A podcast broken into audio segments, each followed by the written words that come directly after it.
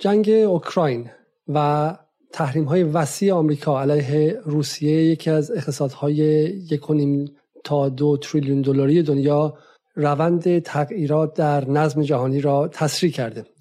خروج هفته گذشته روسیه از کشور سوریه هم بر چرخش نظم جهانی و بر سرعتش اضافه کرد. به نظر میاد که روسیه هم میخواهد غرب آسیا را به کشورهای منطقه و ویژه ایران بسپارد. در چنین شرایطی که به نظر میاد فرصتی تاریخی نصیب ایران شده، ناگهان از داخل ایران اخباری درباره بی‌ثباتی میآید، اخباری که نه به تلاش‌های سعودی، عربستان یا واشنگتن، بلکه به اشتباهات و سیاست‌های وزارت بازرگانی، وزارت اقتصاد، سازمان برنامه بودجه و بانک مرکزی خود دولت ایران وصل است. هفته گذشته در برنامه‌ای که با امیر خراسانی و پریسا نصرآبادی داشتیم درباره خطرات شوک‌درمانی و هزینه جراحی صحبت کردیم و پریروز روز جمعه هم درباره به شکلی سیاست‌های تعدیل با احسان سلطانی صحبت کردیم، اقتصاددانی که اگرچه به خاطر خشمش از وضعیت شاید نتوانست به آرامی نئولیبرال ها سخن بگوید، اما با عدد و رقم و دیاگرام ها و نمودارهای خودش به سادگی و شفافیت وضعیت اقتصادی را توضیح داد. متاسفانه پیشبینی‌های هفته گذشته ما درست از آب در آمد و این هفته اعتراضات وسیعی را در شهرهای مختلف ایران شاهد بودیم که در اخبارش رو در همه رسانه‌های رسمی میتونید ببینید. چه اتفاقی داره میفته در ایران و چرا به رغم اینکه این سیاست‌ها آزمایش خودشون رو پیشتر در سال هزار و سیصد و هشتاد و شش توسط احمدینژاد و هزار و سیصد و نود و هشت توسط روحانی پس دادند، بخشی از نظام سیاست‌گذاری و تصمیم‌گذاری در ایران همچنان سعی در تکرار این اتفاقات دارد. به نظر میاد که کلید فهم ماجرا در شیلی هزار و نهصد و هفتاد و سه نهفته، جایی که نئولیبرالیسم به عنوان نه یک مکتب اقتصادی در کنار مکاتب اقتصادی بسیار دیگر، بلکه به عنوان یک مذهب به دنیا آمد، جایی که پیامبری به اسم میلتون فریدمن توانست دینی به اسم نئولیبرالیسم را پایه‌گذاری کند و اون وقت با امامزاده‌ای به اسم پینوشه که این دین رو فراگیر کرد و به اجرا گذاشت، کسانی که در دانشگاه شیکاگو یا در مذهب دانشگاه شیکاگو بزرگ شده بودند با تمام تلاششون سعی کردن که چیزهایی که در کتاب‌ها خونده بودن رو با زندگی چند نسل از مردم شیلی به اجرا در بیارن و از اونها به عنوان آزمایشگاه استفاده کنن. ما امشب درباره شیلی صحبت می‌کنیم، اما منظور از شیلی وضعیت امروز ایران است، چرا که معتقدیم که همان سیاست‌ها به صورت عجیب مشابهی امروز در ایران دارد عملی می‌شود. سلام به جدال امشب شنبه بیست و چهارم اردیبهشت خوش آمدید. همونطور که در برنامه جمعه هم گفتم، ما وارد عصر جدیدی داریم میشیم و به نظر میاد که سیاست‌گذاری‌های اقتصادی امروز همونقدر مهمه که فهم مسائل امنیت ملی و روابط بین الملل شاید چهار یا پنج سال پیش مهم بود. اگر یادتون باشه و اونهایی که حداقل شخص من رو دنبال کردن یا خانم نصرآبادی دنبال کردن در این سالها در فضای مجازی میدونن که چه زمانی ما وارد توضیح مسائلی شدیم که در فضای عمومی قابل آنقدر پذیرفتنی نبود و و به خاطرش منکوب شدیم و بایکوت شدیم و غیره، و اون هم به شکلی تصویر متفاوتی از سیاست بین الملل و مسائل سیاست خارجی و منطقه‌ای بود که اون موقع به امور مزدور و غیره از این ور اونور بهمون حمله شد و عمیقاً الان معتقدیم که در همون چارچوب قبلی، یعنی چارچوب امنیت ملی ایران و مسئله استقلال ایرانیان و سرنوشت ایرانیان، ما باید بحث اقتصاد رو در چارچوب جهانی بفهمیم. اقتصاد ایران، من میدونم بسیار از مخاطبان جدال هم شاید از برنامه‌های دو برنامه گذشته ما به شکلی قانع نشده باشن، اما از شما من می‌خوام اگر مسیر چند ساله ما رو دنبال کردید فرصت بدید و بگذارید که چیزی رو که معتقدیم کشف کردیم و اون هم گره سیاست‌های داخل ایران با سیاست‌های جهانی اقتصاد، و معتقدیم که این به صورت تنگاتنگی با بحث امنیت ملی ایران گره خورده. بخوام ساده بگم، به نظر میاد که در تمامی این سالها با هزینه وسیعی که فرزندان محور مقاومت دادن، ما به استقلال سیاسی و امنیتی و نظامی رسیدیم، اما به نظر میاد که همچنان مستعمره اقتصادی هستیم. اما قبل از شروع این هفته هفته پرکاری در جدال خواهیم داشت و من سعی می‌کنم که از این به بعد در ابتدای هفته تقویم اون هفته رو با شما قسمت کنم. در ابتدای هفته که برنامه امروز برنامه جدید به اسم پاراجدال رو خواهیم داشت که سعی می‌کنیم که اونقدر سنگین نباشه و شما به جای اینکه با کاغذ و قلم مقابل تلویزیون باشید بتونید با به شکلی با چای اونجا باشید و بتونید از برنامه مدار لذت ببرید. فردا شب برنامه مهمی داریم با مسعود براتی، یک تحریم شناس درجه یک که سالها زندگی خودش رو روی فهم مکانیزم‌ها یا سازوکارهای تحریم آمریکا صرف کرده و مطالعه کرده. پرونده حمله اقتصادی آمریکا به ایران رو باز می‌کنیم که قسمت اولش هست کالبدشکافی تحریم‌ها. روز دوشنبه بیست و ششم اردیبهشت پرونده جنگ سوریه بالاخره بسته میشه و قسمت چهارم و آخرش رو با هادی معصومی زاره درباره لحظه ورود روسیه به عرصه سوریه تا بحث کشتارها و همینطور هم سوالاتی که شما در جاهای مختلف برای ما فرستادید، به ویژه به ایمیل و اگر نفرستادید به جدال تی وی ات جی میل دات کام بفرستید. هنوز بیست و چهار ساعت وقته. و پنجشنبه بالاخره پنجشنبه و جمعه در دو قسمت پرونده برجام رو که با یوسف عزیزی در اوائل اسفند شروع کرده بودیم خواهیم بحث. روز پنجشنبه از ژنو تا قرارداد نهایی که حدوداً میشه اوگست یا مرداد نود و چهار رو بررسی می‌کنیم و در جمعه سی اردیبهشت هم پس از برجام، یعنی در واقع اون یک سال پایانی اوباما که همچنان اوباما و جان کری بر مسند قدرت بودن و برجام هم اجرایی شده بود و اون موقع نگاه می‌کنیم که برجام به کجا رسید یا نرسید. ولی این شما و این برنامه امشب پاراجدال با پریسا نصرآبادی و امیر خراسانی.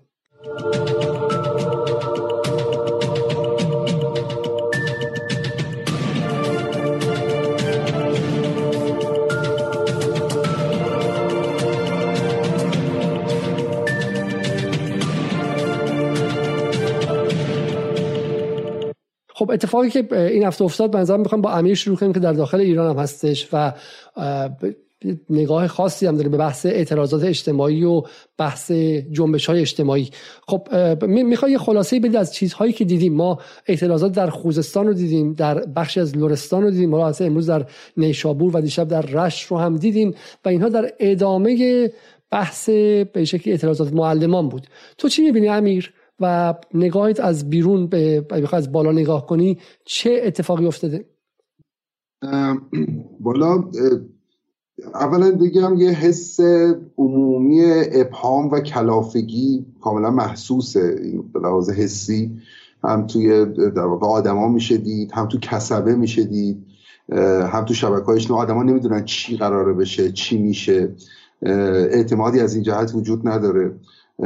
و البته توی شهرهای کوچیک این حس ابهام گره میخوره با خشمی که توی این سالها انباشته شده، یه شکلی از در واقع این که یه شکلی از بلا تکلیفی، چون ما تقریبا عدد رقمامون بهمون نشون میده که این جمعیت انگار آینده خیلی روشنی برای خودش نمیبینه، به ویژه توی شهرهای متوسط به پایین. و خب با در واقع تلنگرهای اینطوری آماده ابراز و بروز خشم میشه. اما همیشه هم همینطوریه دیگه. مثلا اگه چه می‌دونم شما نهادهای اجتماعی نتونن آینده بدن به در واقع آدم‌ها، آدم‌ها میریزن کف خیابون آیندهشون از دولت میخوان. و خب این گره میخوره با در واقع اشکال عمومی جنبش‌های اجتماعی و چیزهای شبیه. به هر حال چیزی که روشنه اینه که از هفته پیش تا الان حس آدم‌ها عوض شده، کلافترن، عصبانی‌ترن. اینو فکر نمی‌کنم کسی در واقع بتونه انکار کنه، چون توی همه گفتگوهای روزمره این خیلی مشهوده که خب چی میشه، قراره تا کجا پیش بره، قیمت دلار چی میشه. چون ببینید چیزی این سیاست‌ها و قدرت خرید آدم‌ها گره می‌خوره دیگه. قدرت خرید هم یه چیز خیلی عینی و انضمامیه. شما میرید بیرون یه چیزایی رو که تا دیروز راحت‌تر میتونستید بخرید دیگه نمیتونید بخرید. نگرانید اجاره خونه‌تون چی بشه، نگرانید در واقع ارزش داراییاتون چطوری بشه، نگرانید در واقع با این حقوقی که تا حالا تا بیست میکشید الان قراره تا پانزده ماه تا پانزده برج بکشه. در نتیجه این مسئله شوخی نیستش. این مسئله با ریتم زندگی روزمره و با تنگناهای زندگی روزمره گره میخوره و ما هر چقدر بخوایم راجبش در واقع بگیم از در واقع از مجاری عمومی و مرسوم بگیم نه خیالتون راحت چیزی نمیشه چیزی نمیشه. طرف پیروز میرفتش روغن رو میخرید سیزده تومن، الان میخره خیلی خوش شانس باشه میخرهش از هفتاد تومن. مرغ و همینطور تو توزیع اشکالاتی به وجود اومده. ببینید قبلا هم توی توزیع اشکالاتی بود، یعنی شما میرفتید یه جایی ممکن بود مرغ نرسه، مرغ مرغ نیاد یا ماکارونی نباشه، ولی الان آدما واکنش‌های خیلی در واقع پر از خشم به این نشون میدن. به نظر میرسه دست کم تو این هفته‌ای که گذشت خشم، کلافگی، بلا تکلیفی و بی‌آیندگی حس عمومی جامعه بود. پریسا، یه اتفاقی که افتاد این که ما هفته پیش پیش بینی کردیم، حالا از خیلی هم گفتن که نگید این حرفا رو، باعث میشه که چه میدونم در آتش مردم ندمید. در آتش مردم که ما ندمیدیم، در آتش مردم کسانی دمیدن که خب قدرت وسیعی داشتن، یعنی مثل همین بحث مثلا رسانه‌های کلان و اینها، ولی متاسفانه این پیش بینی درست در اومد.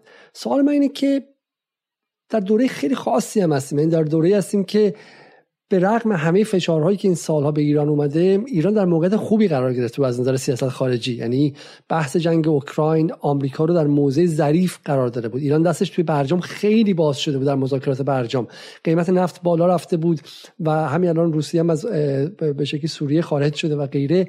چرا در چنین شرایطی که همه امکانات ردیف شده که ایران فقط کافی بود که اقتصاد داخلش رو کمی به سامان کنه و کمی به شکلی به ثبات برسه و دستش رو همچنان در مذاکرات هم پرتر کنه، چرا باید ایران چنین ریسکی بکنه؟ یعنی ریسکی مثل همون هزینه جراحی آبان نود و هشت.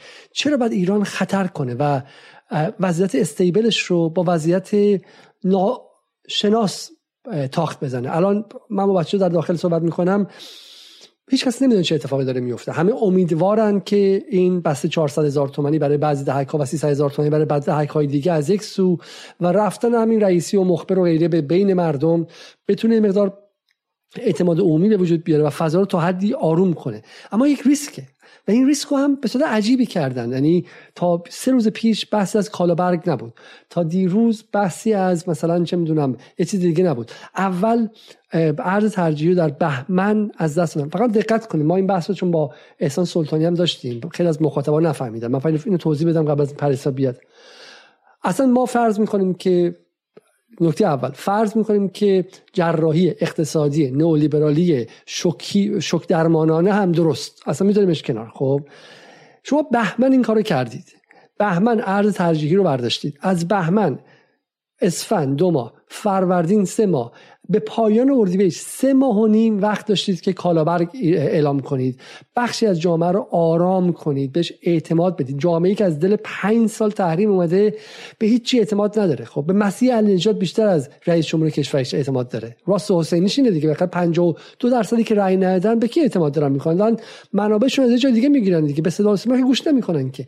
شما وقتشون با اینا یه ارتباط گیری دوباره کنید و همه آمار و ارقام نشون میده که رئیسی تا حدی موفق بود. یعنی نظرسنجی حداقل آبان مریلند نشون میده که رئیسی از میزان رأیی که آورده مقبولیت بیشتری داره. جامعه به قول معروف نیم نیم نصف نصفش نگاه میکرد با تردید که این چه کار است، درسته؟ و شما میتونستید این اعتماد سازی رو کنین تو این چهار ماه و بعد برین سراغ قضیه. یه وعده گوشت گرم به این جماعت بدید، یک وعده غذای گرم به مردمی که چهار سال سختی کشیدن بدید، بعد برین سراغ. چرا به نظر تو پریسا اینقدر ریسک کردن و اینقدر به شکلی سراسیمه و با دستپاچگی این سیاست گذاری اعمال کردن؟ واسه شدم به وقایعی که نگاه میکنه به نظرش میرسه که انگار واقعا یک اتاق فکر ثابتی وجود داره در داخل حکومت که صرف نظر از این که چه دولتی بره و بیاد، یعنی این جناح بندی هایی که حالا بین اصولگرا و نمیدونم اصلاح طلب و انقلابی و اعتدالی و غیره وجود داره، صرف نظر از اون اون اتاق فکره اعضای ثابتی دارن، پروژه ثابتی دارن که این پروژه ظاهراً یعنی دیگه از دوره در واقع بعد از جنگ و از دوره رفسنجانی این پروژه حالا با اسم تعدیل ساختاری، با اسم نمیدونم ایجاد یه سری اصلاحاتی در اقتصاد ایران، نوسازی اقتصاد ایران که به نوعی میشه گفت کلیدواژه‌ای هستش که عمدتاً از سمت جریانات در واقع اقتصاددان‌های دست راستی عمدتاً مثلا به جای توسعه تا مدت‌ها استفاده می‌شده، مثلا نوسازی، یا این که مثلا بریم به جامعه جهانی بپیوندیم و این که باید اقتصاد ایران به بازارهای سرمایه‌داری جهانی در واقع منظم بشه و این اتصال برقرار بشه، در غیر این صورت هیچ گونه توسعه‌ای محقق نمیشه و از این داستانا. یعنی یک داستان، یک خط روایی واحدی انگار در تمام این سی سال حاکم بوده که علی‌رغم این که سیاست خارجی جمهوری اسلامی یک مسیر دیگری رو طی کرده، در داخل این در واقع توسعه اقتصادی در داخل یک روایت کاملا به نوعی متضاد با اون رو طی کرده. ببینید این نوع پیروی این برنامه‌های اصلاحی اقتصاد ایران تو این سه دهه، چنان اینها از اون دیرکتیوها و اون دستورالعمل‌هایی که از سمت این بازوهای اصلی در واقع مالی پولی نظام سرمایه‌داری جهانی، یعنی اون بازوهای امپریالیستی اون سرمایه‌داری جهانی که به بانک جهانی و صندوق بین‌المللی پول و سازمان تجارت جهانی و اینها بودن، اینا چطور چنان از این دستورالعمل‌ها در واقع دقیق سعی کردن پیروی بکنن که حتی یک جاهای خود مثلا گزارش‌های صندوق بین‌المللی پول که شما می‌خونی گاهی اوقات می‌بینی که اینا حتی تعجب کردن. یعنی مثلا یه جایی اومدن از صحبت میکنن تو گزارشاتشون در مورد اینکه رانه‌ها و اون عواملی که در واقع ایران رو سوق داده به این سمت که این شکل از مثلا بحث هدفمندسازی یارانه‌ها و حذف کردن تمام سوبسیدها و و اینجور هزینه هایی که حالا به اصطلاح بردوش دولت داره سنگینی میکنن رو اینها بخوان انجام بدن، یا مثلا بخوان دولت رو کوچیک بکنن، اینها چه انگیزه هایی در واقع داشتن بابت این قضیه. یکی از چیزهایی که راجبش حرف میزنن تحریماست. یعنی این که صندوق بین‌المللی پول رسما بابت این که تحریم ها باعث شده که ایران تصمیم بگیره که این دیرکتیو ها و دستورالعمل های صندوق بین‌المللی رو با دقت و سرعت و شدت بیشتری نسبت به بسیاری دیگر از کشورهای همین منطقه خودمون، یعنی تو غرب آسیا و شمال آفریقا و اینا، در واقع پیگیری بکنه و انجام بده. یکی از دلایلش رو تحریما میدونن و از این بابت راضی ان. یعنی شما حساب بکنید ما در سیاست خارجیمون داریم علیه مثلا سیاست‌های ظالمانه و امپریالیسم ایالات متحده و متحدانش داریم می‌جنگیم تو سیاست خارجی، بعد تو اقتصاد داخلیمون دقیقاً داریم همون نسخه‌ها و همون توصیه‌ها و همون در واقع برنامه‌هایی که اینا طراحی کردن واسه کشورهای در حال به اصطلاح در حال توسعه و برای جنوب جهانی رو ما داریم از همونا عیناً پیروی می‌کنیم. چیکار کردن اینا تو این سی سال؟ مخصوصا تو این هشت سال گذشته چیکار کردن؟ اقتصاد ایران رو، کشوری که به خصوص تو سه چهار سال گذشته خاطر تحریم ها تحت فشارهایی بوده که حتی نمیتونسته اون شریان اصلی حیات اقتصادیش که نفت بوده رو قطع کردن، نذاشتن حتی درست نفتش رو بفروشه، اینا اومدن توی این شرایط در واقع بدترین اصلاحات به اصطلاح اقتصادی که مطلوب اینها هست و اینا اومدن تو همین شرایط اجرا کردن. یعنی ما از یک طرف داریم می جنگیم تو سیاست خارجی با اون در واقع نظام جهانی سرمایه و امپریالیسم جهانی، و تو سیاست داخلی داریم همون نسخه ها رو پیاده می کنیم. خب این محصول چیه؟ این محصول درک کسانیه که خودشون رو متخصص اقتصاد میدونن، خودشون رو مسلح مثلا به دانش علم اقتصاد که, که یک در واقع دانش کاملا در واقع شبه علم اقتصاد، به هیچ عنوان علم هم به حساب نمیاد، این رو خودشون رو مسلح به این میدونن و برای توسعه کشوری تو شرایط ایران یک مسیر رو تصویر میکنن و این رو چنان تبدیلش میکنن به یک وحی منزل و تبدیلش میکنن به یک الگویی که ردخور نداره و باید همین رو طی بکنیم، همین است و جزی نیست، که دیگه واقعا خودشون هم باورشون شده. یعنی دیگه حتی کسانی که باور دارن نسبت به این قضیه که ما باید در مقابل مثلا این نظام امپریالیستی بیستیم، دارن از لحاظ اقتصادی دارن همونا رو بدون اینکه اصلا فکر بکنن، لحظه توش تردید بکنن، تشکیک بکنن که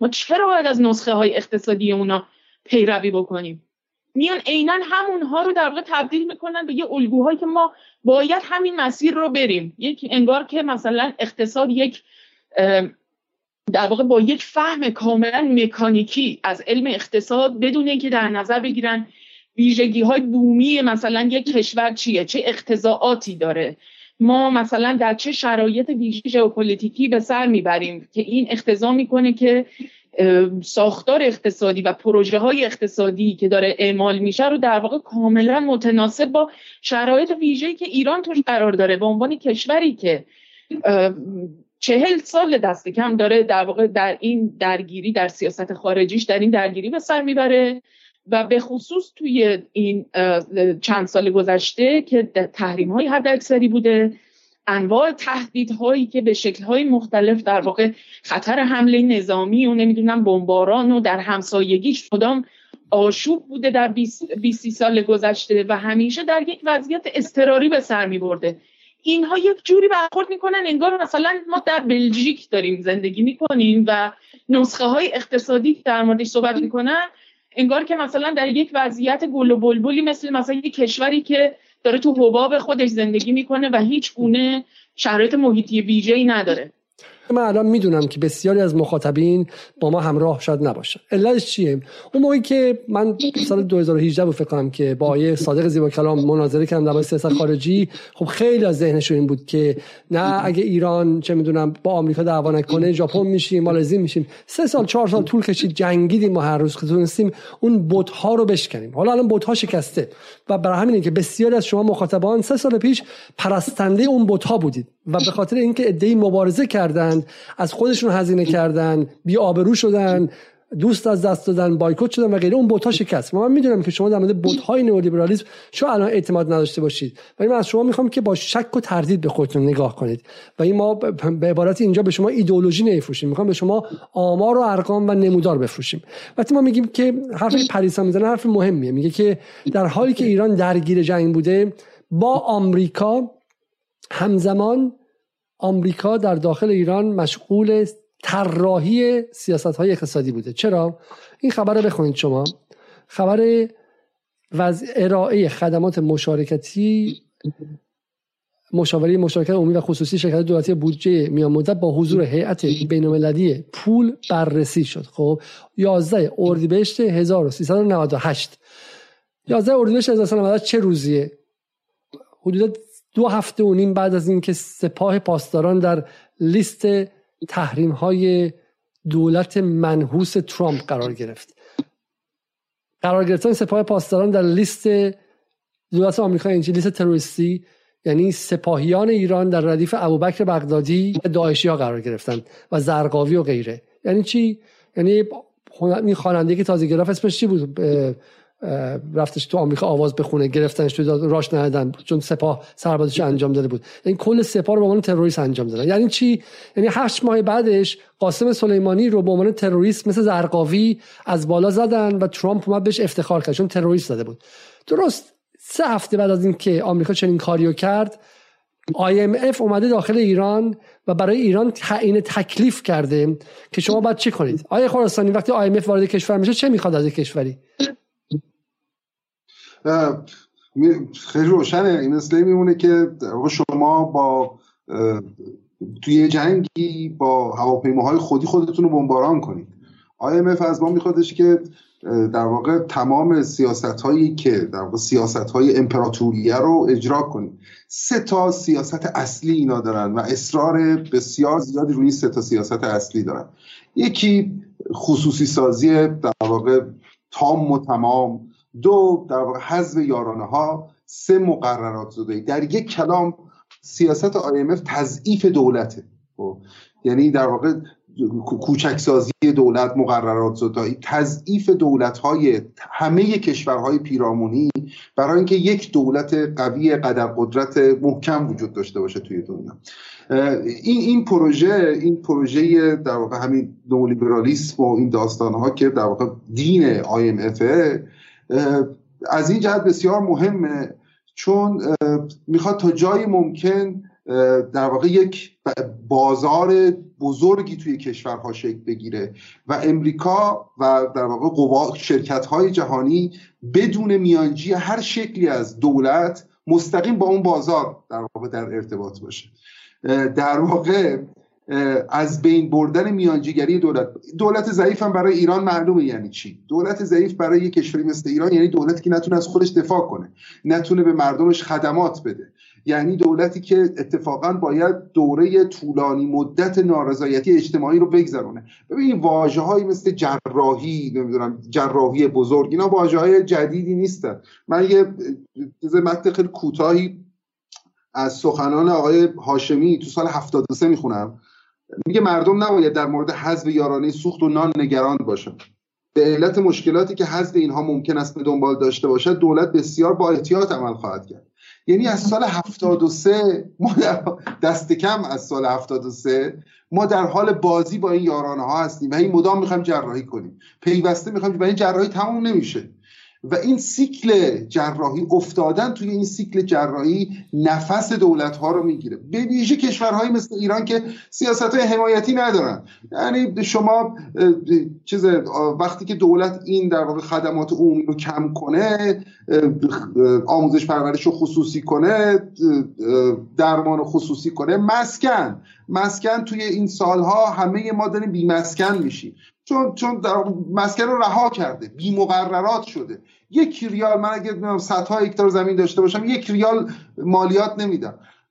در نتیجه روشنه در واقع در واقع تصور این این این نوع جامعه، شما این نوع جامعه بهتون نیروی کار مفت میده. خب این نوع جامعه بهتون در واقع دولت ضعیف شده تحویل میده. این شکل از سازماندهی اجتماعی تهش بهتون چیز نمیده، بهتون در واقع یک جامعه نمیده، بهتون یک جنگل میده، یک جایی که آدم‌ها رها شدن بدون هر شکل بدون هر شکلی از سیاست‌های حمایتی. جالب اینجاست که مثلا آی ام اف تأکیدی تأکید چندانی روی مالیات نداره، تأکید چندانی رو قاعده گذاری اقتصادی یا بازتولید ثروت و اینجور چیزها نداره. خود در واقع کسایی که سالهای پیش تو آی ام اف کار میکردن و الان منتقد شدن بسیار درباره این مینویسن که آی ام اف چطوری بازوی بازوی امپراتوریه، بازوی امپریالیسمه. ببینید امپریالیسم، من یه بارم قبلا گفتم، فقط قدرت نظامی نیستش، چند تا نهاد وابسته و همبسته خودش میکنه. یعنی بدون علم، بدون دانش، بدون ساخت بدنی علم، امپریالیسم بی‌معنیه. بدون هاروارد، بدون اون دانشگاه‌های آیوی لیگ بی‌معنیه.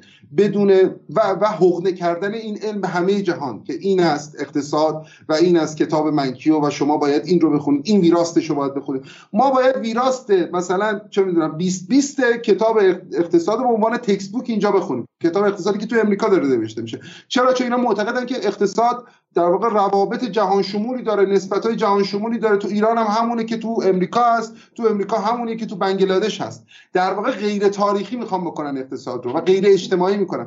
این دوستانی که اینجا اقتصاد در واقع اهل اقتصاد توی ایران بدنشون، عمدهشون سر سوزنی سر سوزنی تو دوره تحصیلشون درگیری با فلسفه، با جامعه شناسی، با تاریخ، با چیزهای مقولاتی از این ندارن. اینا یه شابلون دستشون گرفتن، میگن آقا این شابلون باید بره تو ونزوئلا، باید بره تو انگلیس، باید بره تو لهستان، تو ایران باید بره. در نتیجه اینا چیزن، قالب گیرن. خب خیلی ساده، قالب گیرایی هستن که مدام زورچپون اینجا واقعا قالب قالب کنن به ما. تکنسیانه آه نه هم قالب گیرن، تکنسین زیادشونه. قالب چیز تکنسین چه تکنسین باز نگاه میکنه نگاه میکنه در واقع به اون ماده‌ای که دستشه، به اون به اون مختصات شیئی که میخواد درست کنه. نه اینا یه سری توصیه دارن. خب سر این ایستادن و اینجوری بدون اینکه در واقع ظرفیت‌های اجتماعی رو ببینن، محدودیت‌های اجتماعی رو ببینن، بدون که امر سیاسی رو ببینن. خب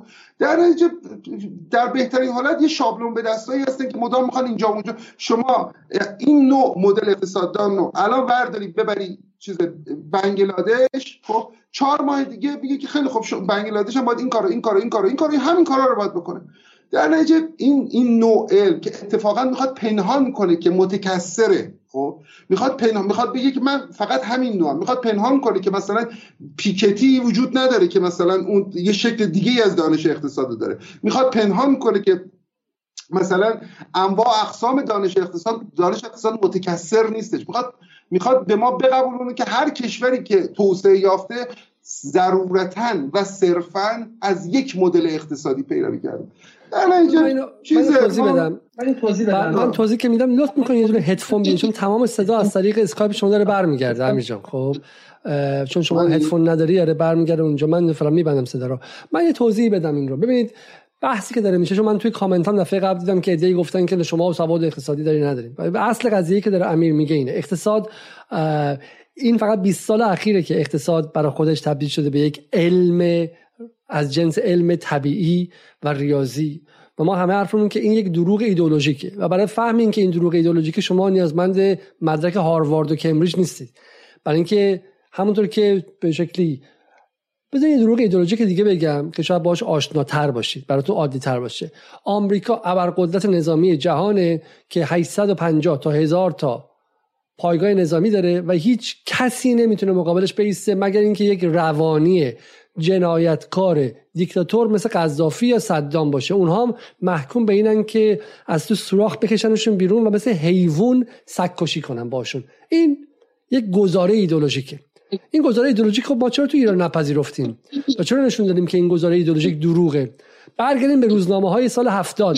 سنتون اگه اجازه میده برگردیم به اون روزنامه‌ای که حتی قبل از اومدن اصلاحات تو مجلات به شکلی اصلاح طلبان و کیان و اینجاها بود. اصلش این بود که فقط یک مشنگ، یک روانی، یک جنایتکار، یک دیکتاتور مثل کره شمالی و لیبیا اینهاست که میتونه تصور و تخیل کنه که امکان ایستادگی مقابل قدرت نظامی بی‌پایان آمریکا هستش.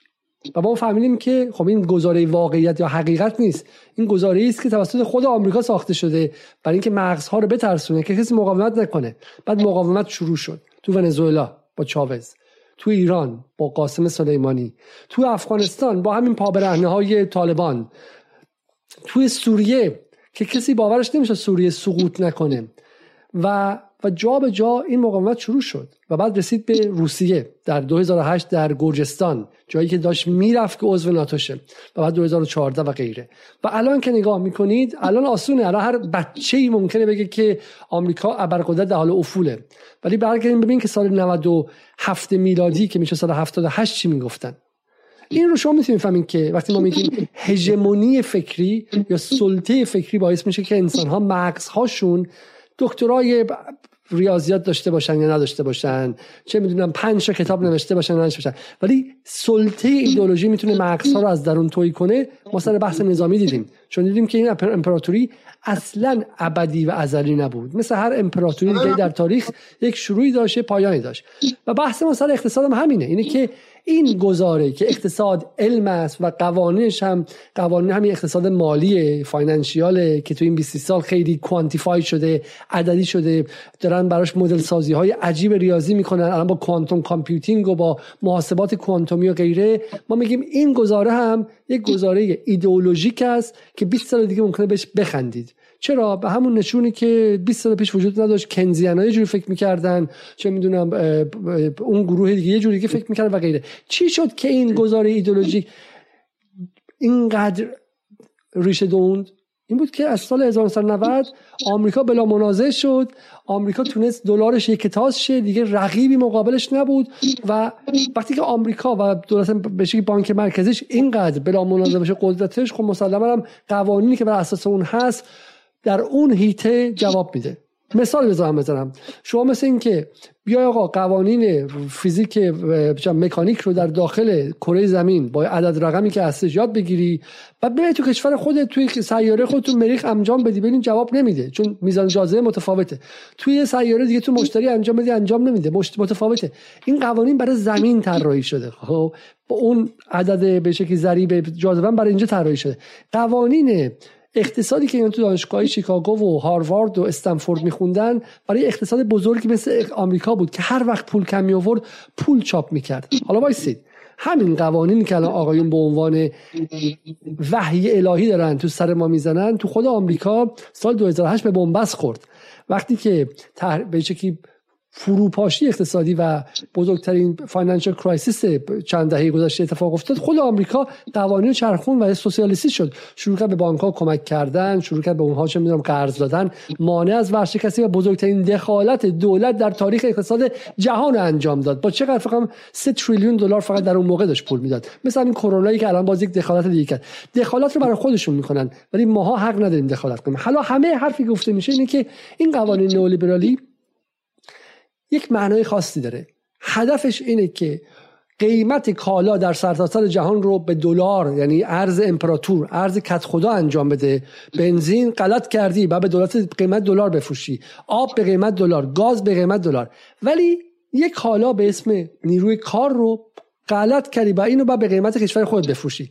چرا؟ چون جهان سوم جایی که نفت داره، مس داره مثل شیلی، چه میدونم آهن داره، کتان داره و کارگر مفت داره. کارگر مفت داره. این کارگرها باید فشرده بشن، تبدیل شن به جنازه، تو سی سالگی اندازشون بیفته و بندازشون دور توی مثل ماهشر، نفسشون بیرون نره، بندازشون دور و بعد برای کالا باید به قیمت اونجا باشه.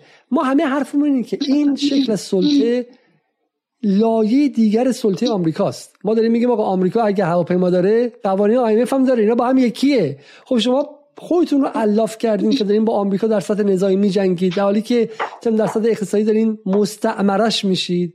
و حالا این نکته دیگه هم هستش، اگر کشور شما اگر کشور شما کشور معمولی بود، نورمال استیت، یعنی دوست آمریکا بود، مثل شیلی بعد از پینوشه، شما اینجوری بدبخت‌تر و بیچاره‌تر می‌شدید. ما به شاءالله میرسیم که چگونه شیلی یک فاجعه تمام عیار بودش و بقیه کشور آمریکای لاتین. بدبخت می‌شدی، بیچاره می‌شدی، تو سر خور می‌شدی و غیره، ولی حداقل حمله نظامی نمی‌شد. در مورد ایران یه استثنای دیگه هم هستش. لحظه‌ای که ضعیف شی، یعنی لحظه‌ای که قوانین آی ام اف که توسط خود بانک مرکزی تو آقای همتی و آقای صالح آبادی انجام شده از درون بپکونتت، بعد تظاهرات شروع میشه. خب اگه تظاهرات تو شیلی باشه، تو اندونزی باشه، توی چه میدونم کشورهای پیرامونی نزدیک، توی مصر مبارک باشه، توی اون کشورها باشه، آمریکا میگه شلیک کن، بزن، صداشو در نمیاریم ما. خب اما اگه تو ایران باشه، تو کدوم ایران؟ ایرانی که نوید افکاری قاتل جنایتکار کشتن قدیس شد، تو این کشورها باشه شروع میشه اون دستگاه حقوق بشری هم شروع میشه. حالا تو آدم کشتی، توی آبان نود و هشت دویست و سی و هفت نفر کشتی، دویست و سی و هفت نفر میشه هزار و پانصد نفر، میشه چهار هزار نفر. حالا بعد بری دادگاه جنایات جنگی، حالا بعد بری فلان، حالا تحریم حقوق بشری، حالا فلان.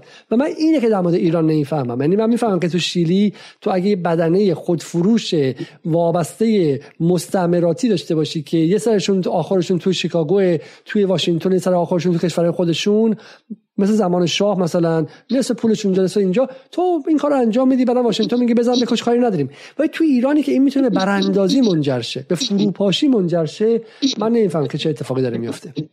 در واقع ما با این اقتصاددانهای نولیبرالی که در داخل ایران مواجه هستیم، اینها در واقع علم اقتصاد و همونجوری که گفتیم میان تبدیلش میکنن، مثلا انگار که علم اقتصاد در واقع علم جزء علوم طبیعی ساینس، انگار مثلا قوانین اقتصادی یه جوریه که مثلا بگی که در هر نقطه‌ای از کره زمین، حالا با توجه به در واقع اون فاصله، اون سطح بالا و پایین از دریا و اینا که بخوایم در نظر بگیریم، آب در صد درجه به جوش میاد. یعنی مثلا اگر شما در همه جا بیای این قوانین، این فرمول‌های اقتصادی رو پیاده کنی، شما چنین جوابی میگیرید. خب این درک واقعا بقایت مکانیکی کمی شده ایدئولوژیک و واقعیتش اینه که اینها همونهایی هستند که به قول سمیر امین که خودش یک در واقع اقتصاددان مارکسیستیه، یک نظریه پرداز مصری هستش که تمام عمرش رو صرف این کرد که در مورد این توضیح بده که چه اتفاقی توی دنیا افتاد که این مسیر که کشورهای نیمه پیرامونی و پیرامونی طی کردن در تقابل با این مرکز، تو این این تقسیم کار جهانی به چه شکلی بود؟ چرا اینا نتونستن در واقع مثلا اون شکل‌هایی از توسعه که کشورهای پیشرفته‌تر در واقع طی کردن و طی بکنن؟ سمیر امین میگه که قربانیان این سیاست‌های اقتصادی امپریالیستی تو کشورهای جنوب جهانی در واقع اینها بهشون اون زبان مسلطه، اون نیروهای مسلط امپریالیستی زبان خودشون رو به اینها تحمیل کردن. حالا اینها در واقع یک کارگزاران و عاملان بومی هم در درون این کشورها دارن که اینها همون نسخه ها، همون بحث ها، همون فرمول ها رو با همون زبانی که بهشون تحمیل شده چنان درونی کردن، چنان اینو در واقع مثل یک حقایق غیر قابل تردید و تشکیکی در واقع اینا رو پذیرفتن که همونها رو میان سعی میکنن که در واقع تو کشوراشون اعمال بکنن. و اون وقت فاجعه کجا خودشو نشون میده؟ فاجعه خودشو اونجا نشون میده که دیگه اینا متوجه نمیشن که این سیاست ها داره در جهت همون تقسیم کار جهانی داره عمل میکنه که چی؟ که کشورهای پیرامونی صرفا خامفروشی بکنن، مواد معدنیشون رو بفروشن، توسعهشون به قول سمیر امین یک توسعه لومپنی باشه، یعنی هیچ وقت اینها نتونن مسیر توسعه‌ای رو طی بکنن که از لحاظ صنعتی، از لحاظ تکنولوژیک به مرحله‌ای برسن که بتونن با اون کشورهای مرکز رقابت بکنن. هیچ وقت اینها ارزش پولشون رو از طریق همین بازوهای اقتصادی امپریالیستی مثل صندوق بین‌المللی پول، ارزش پول اینا رو چنان پایین نگه می‌دارن و مدام در واقع با این توصیه‌هایی که می‌کنن باعث میشن که این ارزش پولی مدام رو به افول بگذاره. بلایی که سر ایران الان اومده و اقتصادشون بیشتر از هر زمان دیگری، یعنی لحظه به لحظه بیشتر وابسته بشه به اون دلار. و این فاجعه کجا خودشون نشون میده؟ جایی که کشوری مثل ایران که ترجیح بند مهملاتی که لیبرال ها دارن چه از لحاظ سیاسی چه اقتصادی مدام دارن تکرار میکنن اینه که ما از جامعه جهانی دور افتادیم، ولی من نمیدونم این چه جور دور افتادگی از جامعه جهانی و اون اقتصاد جهانی سرمایه‌داریه که یک کشور تحریم شده مثل ایران در محاصره اقتصادی، در جنگ اقتصادی با در واقع دنیا، جنگ سیاسی و اقتصادی، این کشور اینقدر باید اقتصادش وابسته به دلار باشه، نتونه نفت خودشو بفروشه، ولی که اقتصادش باید دائم تابعی از نوسانات دلار باشه. بانک مرکزیش هی دخل و تصرف بکنه، این قیمت دلار رو هی بالا نگه داره. بعد وقت تازه یه سری هم اقتصاد همین اقتصاددانا قورم بزنن که چرا داره سرکوب میکنه نرخ دلار رو، یعنی انتظار دارن قیمت دلار هی بالاتر و بالاتر هم بره که دیگه واقعا معلوم نیستش که اون وقت با اون تورم و افزایش قیمت ها باید مردم چه خاکی گلی به سرشون بگیرن. بعد اون وقت اینها چیزی که جالبه اینه اینها در نقش ناجیان مملکت ظهور میکنن، هر از گاهی به شکل دوره‌ای میان با این توصیه هایی که میکنن و همشون هم در نقش جراح و متخصصان آشولاش کردن اقتصاد ظاهر میشن به شکل ادواری.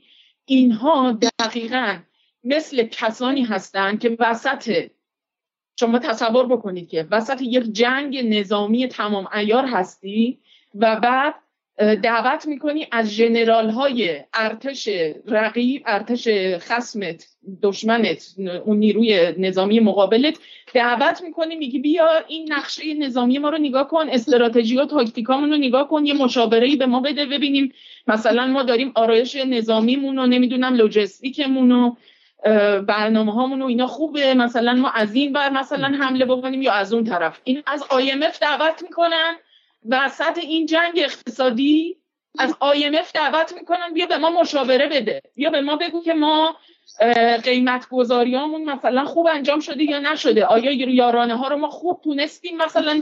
این نکته عجیبیه، من فقط بگم این نکته نکته باور نکردنی، من فقط برای مخاطبا بگم که اینو بساشون جا بیفته. ببینید اصلا ساده نیستا، اصلا ساده نیست. ببین برای اینکه ما تو ایران در مورد آی ام اف توضیح ندیم، در مورد خیلی چیزا توضیح ندیم، ما در مورد بی بی سی هم توضیح نداده بودیم. ولی شما نباید بفهمید بی بی سی الان تو این سالها با تجربه‌ای که داریم، بی بی سی اسمش از بی بی سی بی بی بریتیش برودکاستینگ کورپوریشن، بازوی امپراتوریه بابا. از هزار و نهصد و چند دایی که راه افتاده، بس هر زمانی که راه افتاده بازوی امپراتوری بوده. جنگ می‌خواستن راه بندازن، بی بی سی میرفته فضا سازی می‌کرده. شما جنگ که می‌خواید راه بندازین، اولی گروهی میره بهش میگن کره شناخ... شناسایی، گروه شناسایی میره روز قبل از عملیات. درسته؟ کار بی بی سی میده که قبل از جنگ میره دو ماه سه ماه آماده سازی روانی انجام میده. به ونزوئلا که میخواستن سال دو هزار و نوزده حمله و کودتا کنن، دو ماه قبلش هم بی بی سی انگلیسی و بی بی سی ورلد سرویس برنامه درباره گوایدو و درباره مادورو پخش کرد که چقدر مادورو پدر سوخته است و گوایدو آدم مهربونیه. سپاه که میخواستن تو تحریم بذارن و حاج قاسم رو میخواستن بعدن شش هشت ماه بعدش ترور کنن به اون شکل غیر انسانی، بی بی سی انگلیسی ورلد سرویس شادو کماندر رو پخش کرد. کی پخش کرد شادو کماندر رو؟ اول مارچ پخش کرد. کی سپاه رفت توی لیست تحریم؟ پانزده آپریل. خب پانزده آپریل، یه ماه و نیم بعدش بی بی سی دستگاه شناسایی.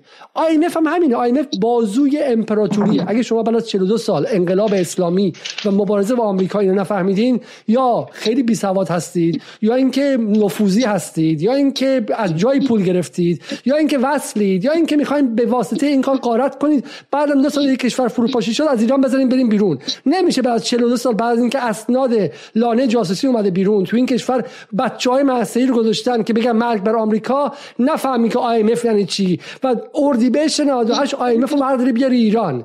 حالا یا علی مدنیزادی بوده، یا به شکلی رئیس بانک مرکزی بوده، یا وزیر اقتصاد روحانی بوده، یا خود حسن روحانی بوده. کشور مگه حساب کتاب نداره؟ کسی که آی ام اف رو تو ایران آورده، علی خامنه‌ای یه ماه قبلش گفته آی ام اف نباید بیاد ایران، یه بار دفعه اول خود آقای خامنه‌ای جلوش وایساده، یه ماه بعد دوباره آی ام اف وارد این کشور میشه و هیچ کس به هیچ کس نیست. یه دونه دانشجو الان بره حرف متفاوت بزنه، میرن میگیرنش. و اون بالایی خودی رفته آی ام اف رو آورده ایران، مثل این پمپئو رو برداره بیاره ایران، مثل این رئیس سی آی ای رو برداره بیاره ایران و هیچ کس نگفته. و آی ام اف گفته اگه وام از ما میخوای باید یارانه رو قطع کنی. شش ماه بعد یارانه بنزین قطع شده، مردم تو خیابون ریختن، حداقل دویست و سی و هفت نفر کشته شدن. بعد خود غرب پیدا اون ور خط گفته ای پدر سوختا، مردم میکشید، تحریم بیشتر، تحریم بیشتر. سه ماه بعدش کرونا اومده و دولت روحانی به آی ام اف گفته ما که هر کاری که گفتی کردیم، ما که مردممون رو به خاطر تو کشتیم، ما که دویست و سی و هفت تا خون ایرانی رو تو خیابونا ریختیم، بیا به ما وام بده، گشنه‌ایم، کرونا داره مردم میکشه. مردم ایران هم میخوان مثل مردم اروپا بشینن تو قرنطینه، از مر از کرونا نمیرن. آی ام اف گفته خیر،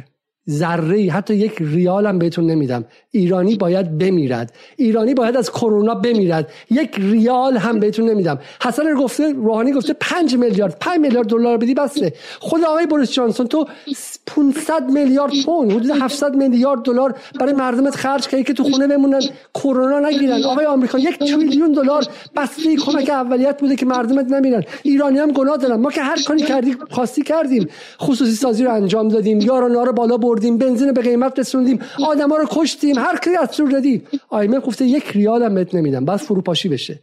چون بولتون موقع خطش رو عوض کرده بود، چون پمپئو خطش رو عوض کرده بود، میگفت ایران ضعیف شده، باید برسه ته خط. اگه تو اینو نفهمیدی، من کاری ندارم که اسم جمهوری اسلامیه، اسمت رئیسیه، اسمت میرکاظمیه، اسمت محسن رضاییه، اسمت خاندوزیه، اسمت هر کی که هست. اگه نفهمیدی نقش آی ام اف چیه در نابودی کشورها، یا تو لیاقت اداره این کشور رو نداری، یا اینکه تو به جای وصلی و باید در موردت کار کرد. و من نگاه میکنم اینجا، من نگاه میکنم اینجا که دوباره سر و کله آی ام اف اینجا پیدا شده. من نگاه میکنم بعض اتفاقی که افتاد، دوباره صالح آبادی در اکتبر با آی ام اف نشسته دیدار کرده. صالح آبادی که مال دولت غربگرای روحانی نبود که، خب صالح آبادی نشسته این بغل و دیدار کرده و ازشون گفته چی؟ در این جلسه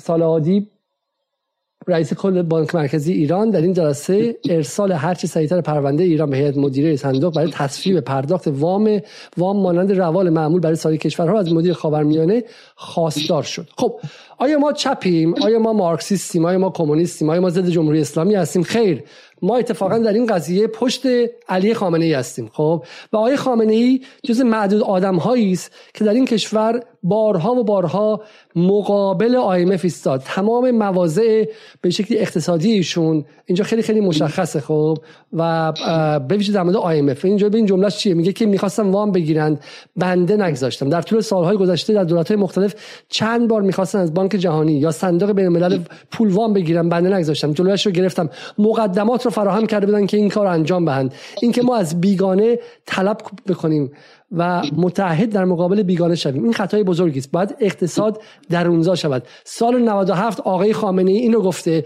و اردیبهشت نود و هشت چه کسی آی ام اف رو به ایران برگردوند؟ امیر جان ببین، من میخوام همین بحث رو برگردونم به همین چیز اقتصاد که بیننده ها گفتم. این دانش اقتصاد جز پیشگامانش جامعه شناسا بودن، کلاسیکای جامعه شناسی بودن. یعنی شما وبر در واقع کتاب دست نوشته‌های اقتصادی داره و یک دو, دو سه تا کتاب بسیار مفصل درباره اقتصاد داره. دورکیم درباره تقسیم کار اجتماعی داره. زیمل فلسفه پول داره. مارکس که خب سرمایه داره که خب یک کتاب اقتصادی اجتماعی. یعنی تو اون لحظه توی قرن نوزده و چیز او تو, تو اون موقع این دوتا بسیار ممزوج بودن. یعنی هیچ کس در واقع دست کم اندیشه جدی توی اروپا فکر میکردش که به اقتصاد همیشه باید در پرتو امر اجتماعی فکر کنه. اتفاقی که الان افتادش توی این در واقع صد سال گذشته، نهادهایی مثل این آی ام اف ساخته شدن برای اینکه بگن نه، نیاز نیست به اقتصاد در پرتو امر اجتماعی فکر کنی، به اقتصاد باید در پرتو اراده امپراتوری فکر کنی و تو باید همه جا رو شخم بزنی و همگن کنی و تنظیمات اقتصادی تو بدی دست در واقع دستورهای جهان، دستورالعمل‌های جهانی، در واقع شروط آی ام اف. خب می‌دونید که در واقع آی ام اف موقعی که وام میده چیز دیگه در واقع یه شروطی میذاره، میگه من این وام میدم به شرط اینکه این کارو بکنی، به شرط اینکه این کارو بکنی. و چه و گزارش هایی که همین الان وجود داره و سالها پیش دست کم از دهه نود ما این گزارش ها رو داریم که چطوری کشورها ذیل این شروط نابود شدن.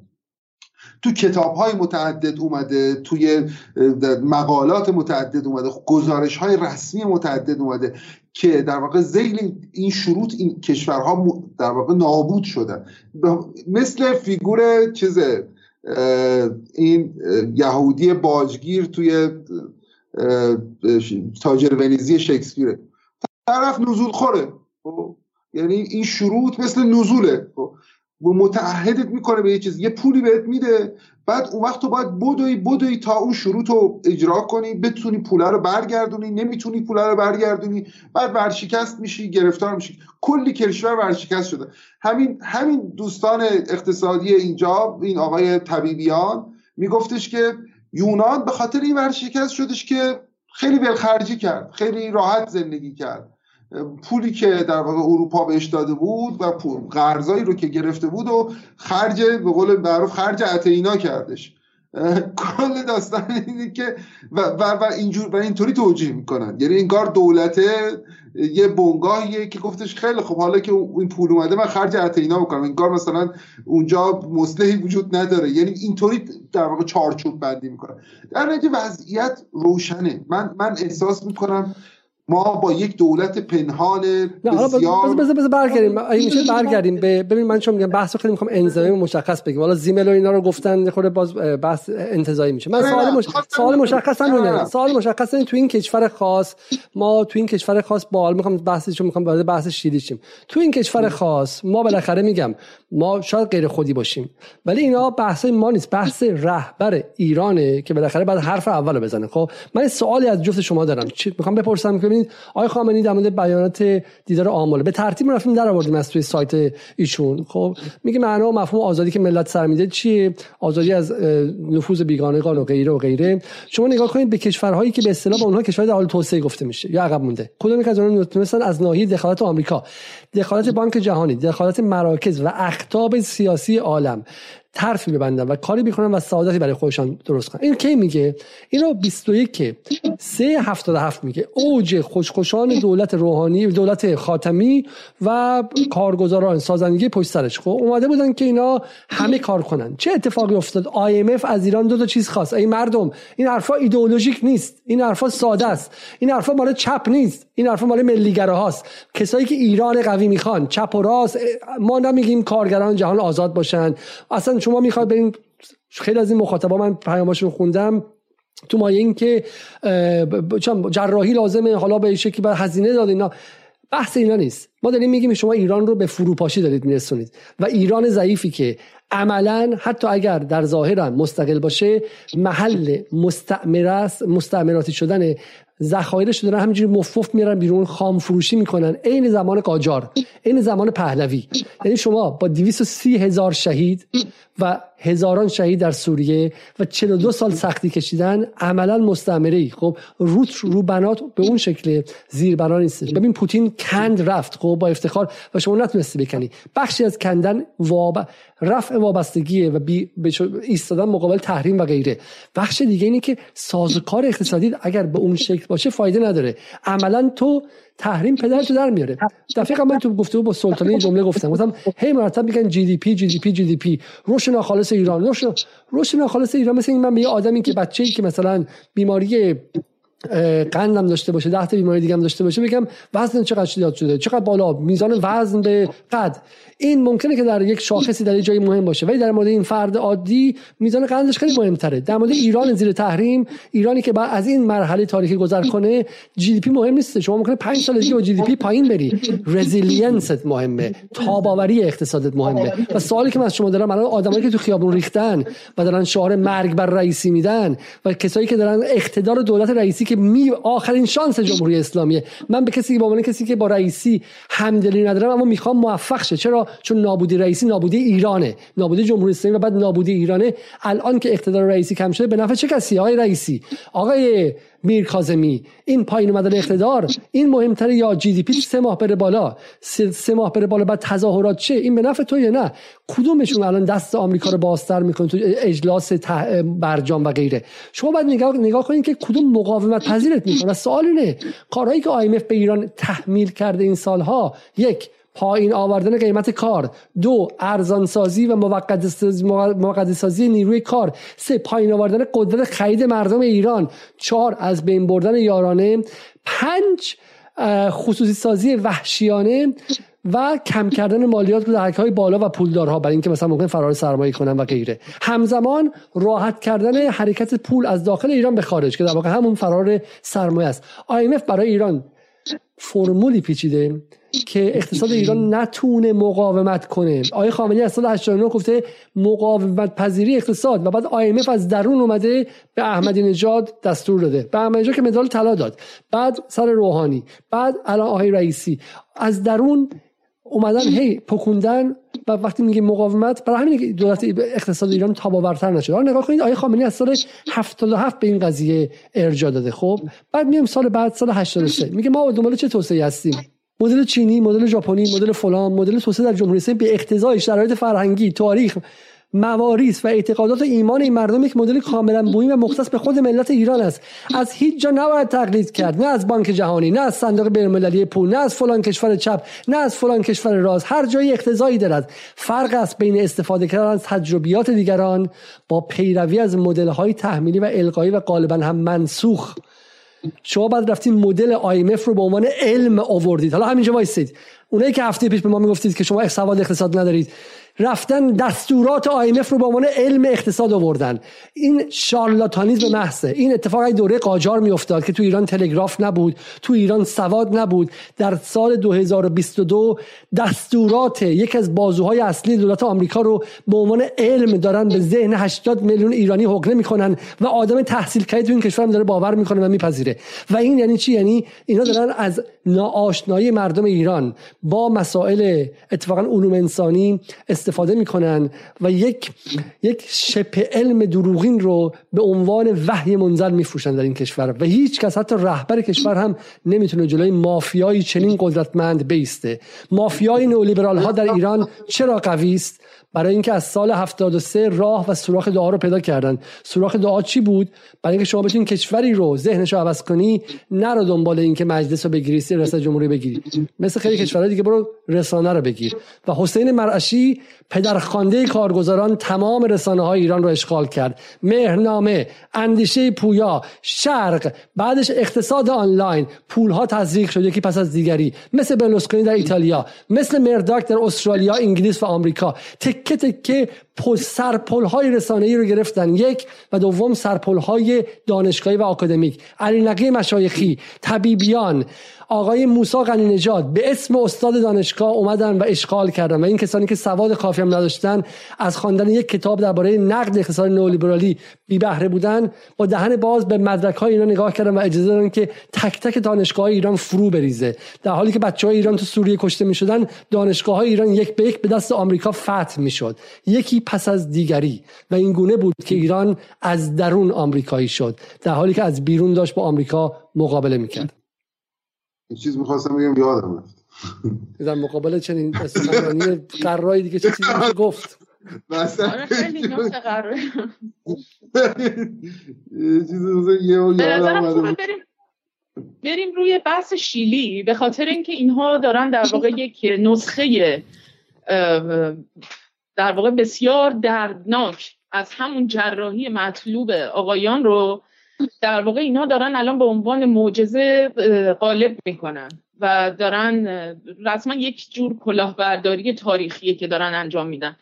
بریم ببینیم که واقعا این اینا با شیلی چه کار کردن. صندوق بین المللی پول چه بلایی سر شیلی آورد، یا به قول نیکسون اقتصاد شیلی رو اینا چجوری به زجه در آوردن تا اینکه بتونن نسخه های مطلوب خودشون رو روش پیاده بکنن. و بعد این حضرات اقتصاددان خیلی متخصص ایرانی بیان الان اینا رو به عنوان به عنوان نمونه‌های برجسته در واقع موفقی از اصلاحات اقتصادی بیان اینا رو به ما غالب بکنن. بعد بریم روی خود شیلی. فاز بعدی ما فعلا بخونم از آقای خامنه‌ای، این مال کردستان سال هشتاد و هشت دوباره. خب میگه یک نکته من عرض کنم و اون هم مسئله جهانی شدن است. جهانی شدن خیلی اسم قشنگی است. هر کشوری فکر می‌کنن بازارهای جهانی به رویش باز می‌شود، اما جهانی شدن به معنای تبدیل شدن به یک پیچ و مهره‌ای در ماشین سرمایه‌داری غرب نباید مورد قبول هیچ ملت مستقلی باشد. اگر قرار است جهانی شدن به معنای درست کلمه تحقق پیدا کند، باید کشورها استقلال خودشان، استقلال اقتصادی و استقلال سیاسی و قدرت تصمیم‌گیری خودشان را حفظ کنند. واژه جه... و الا جهانی شدن که ده ده‌ها سال پیش از طریق بانک جهانی و صندوق بین‌المللی پول و سازمان تجارت جهانی و امثال اینها که همه ابزارهای آمریکایی استکباری بودن به وجود آمده، ارزشی ندارد. بنابراین یک اصل مهم استقلال است. اگر این نباشد پیشرفت نیست، سراب پیشرفت است. و من به شما التماس میکنم، شمایی که در این دو برنامه قبل، احسان سلطانی و هفته پیش، به ما انگ زدید که ما از اقتصاد سواد نداریم، من فکر میکنم که آقای خامنه‌ای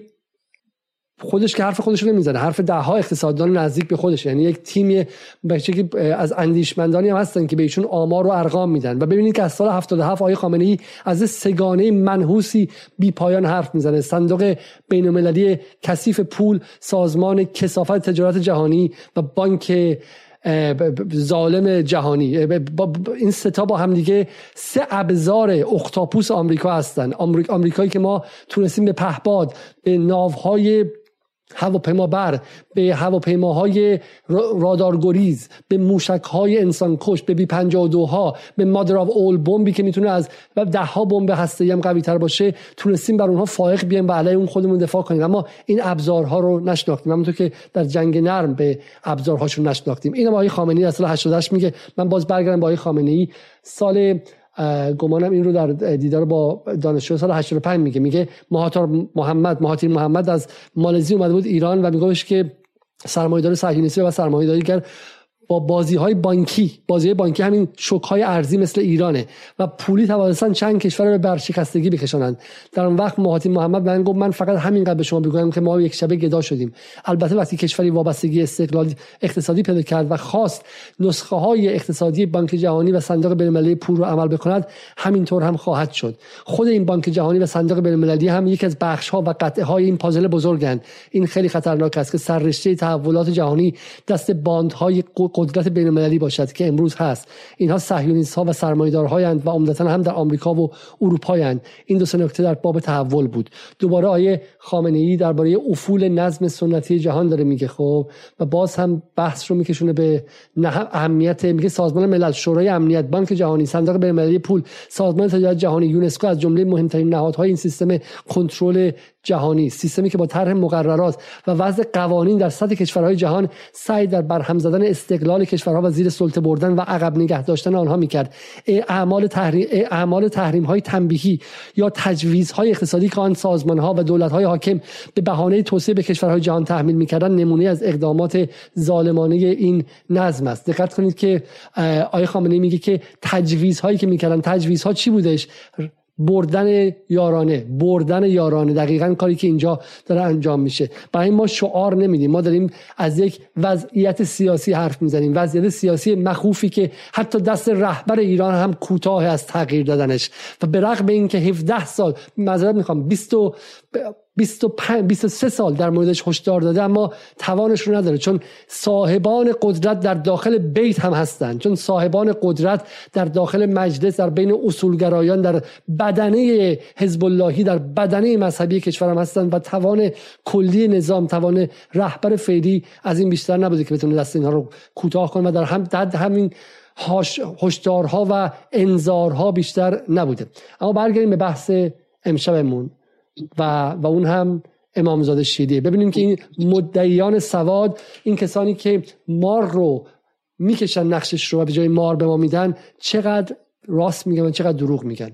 بریم با اولی شروع کنیم، با علی شریف شریفی زارچی، استاد دانشگاه کامپیوتر دانشگاه شریف، از هم دانشگاهیای بنده و کسی که باید یک نخبه باشه، المپیاد کامپیوتری بوده و اصلا ربطی به اقتصاد نداره، اما وقتی که گزاره های هژمونیک و مسلط شد همه میگن یک صدا، کسی که نمیتونه آمریکا رو شکست بده، کسی که زورش به آمریکا نمیرسه، آمریکا یه بمب بزنه همه اینا رفتن، تمام اینا رفتن.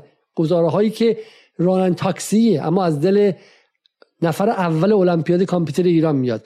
با اشاره به حرف یاسر جبرائیلی مسخرهش میکنه و با نموداری تلفیقش میکنه که بگه این مزخرف حرفش. میگه گروهی از یاسر جبرائیلی گفته گروهی از دانشجویان شیلی در دهه هفتاد میلادی و هشتاد در دانشگاه شیکاگو اقتصاد خواندن و به شیلی برگشتن و اقتصاد شیلی را قربانی کردند. و علی شریفی زارچی گفته اقتصاد شیلی و جی دی پی شون نشون داده که چقدر بالا رفته. نفر بعدی صادق الحسینی، جزو مجموعه اقتصاد آنلاین، یکی از مافیاهای اصلی نئولیبرال ها در چند سال گذشته و یکی از بازوهای رسانه‌ای آبان نود و هشت و قتل دویست و سی و هفت ایرانی در ایران و تضعیف ایران و آماده کردن آمریکا برای حمله به قاسم سلیمانی و آمدن تا آستانه جنگ با ایران. در پاسخ و در به شکلی تکمیل حرف شریفی زارچی میگه دقیقاً، اولا تاریخ شروع اصلاحات و اون جنایات نظامی با هم یکی نیست.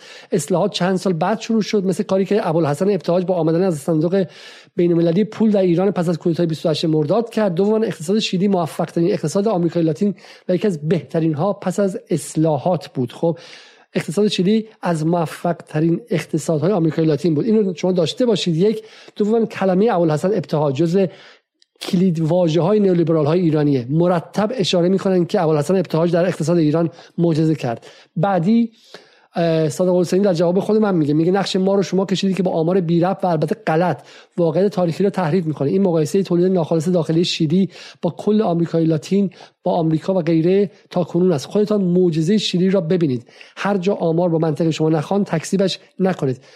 صادق حسینی از معجزه شیلی حرف میزنه، خب با اشاره به این آمار که رشد یکباره جی دی پی شیلی. و علی مروی، استاد دانشگاه شهید بهشتی و یکی دیگر از اعضا و به شکلی بازوی آکادمیک مافیای نئولیبرال در ایران، میگه که البته بماند که شیلی طی چند دهه گذشته خیلی به اقتصادهای پیشرفته نزدیک شده.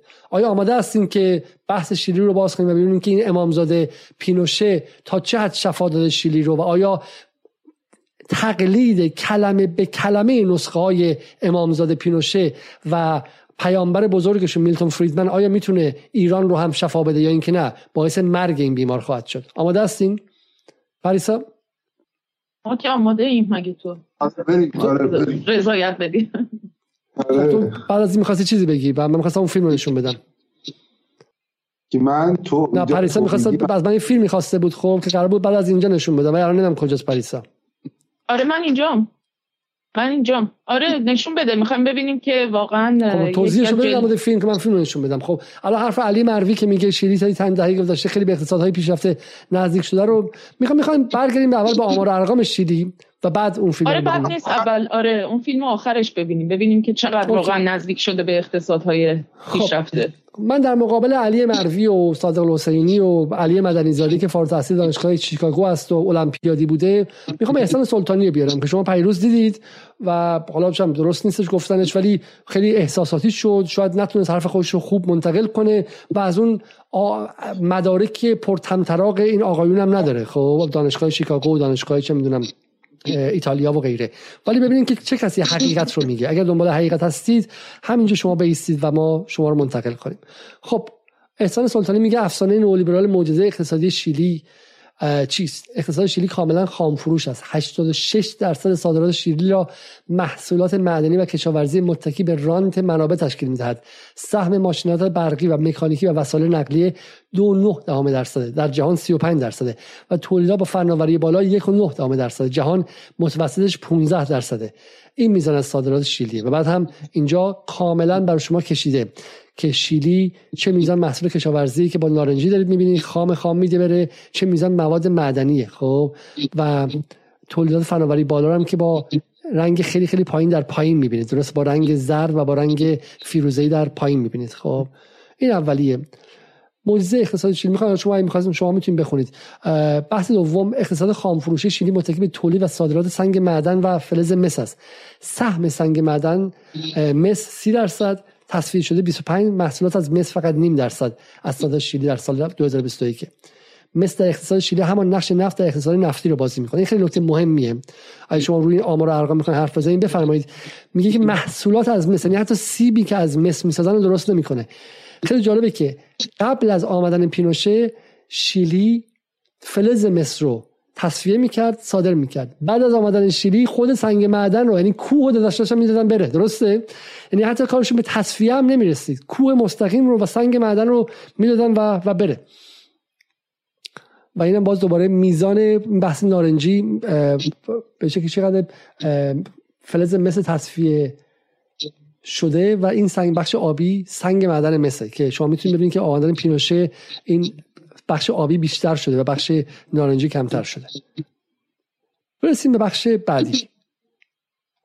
این باز بحث شیلی با پنجاه و هفت درصد تولیدات معدنی از صادرات متکی ترین اقتصاد جهان به تولیدات معدنی و خام فروشی ترین خام فروش ترین مواد مواد معدنی است. این سهم برای جهان چهار و سه دهم درصد، آمریکا سه و سه دهم درصد، چین یک و یک دهم، آلمان دو و هشت، روسیه هشت و هفت، مکزیک دو و نه، برزیل شانزده و آرژانتین دو دهم درصده.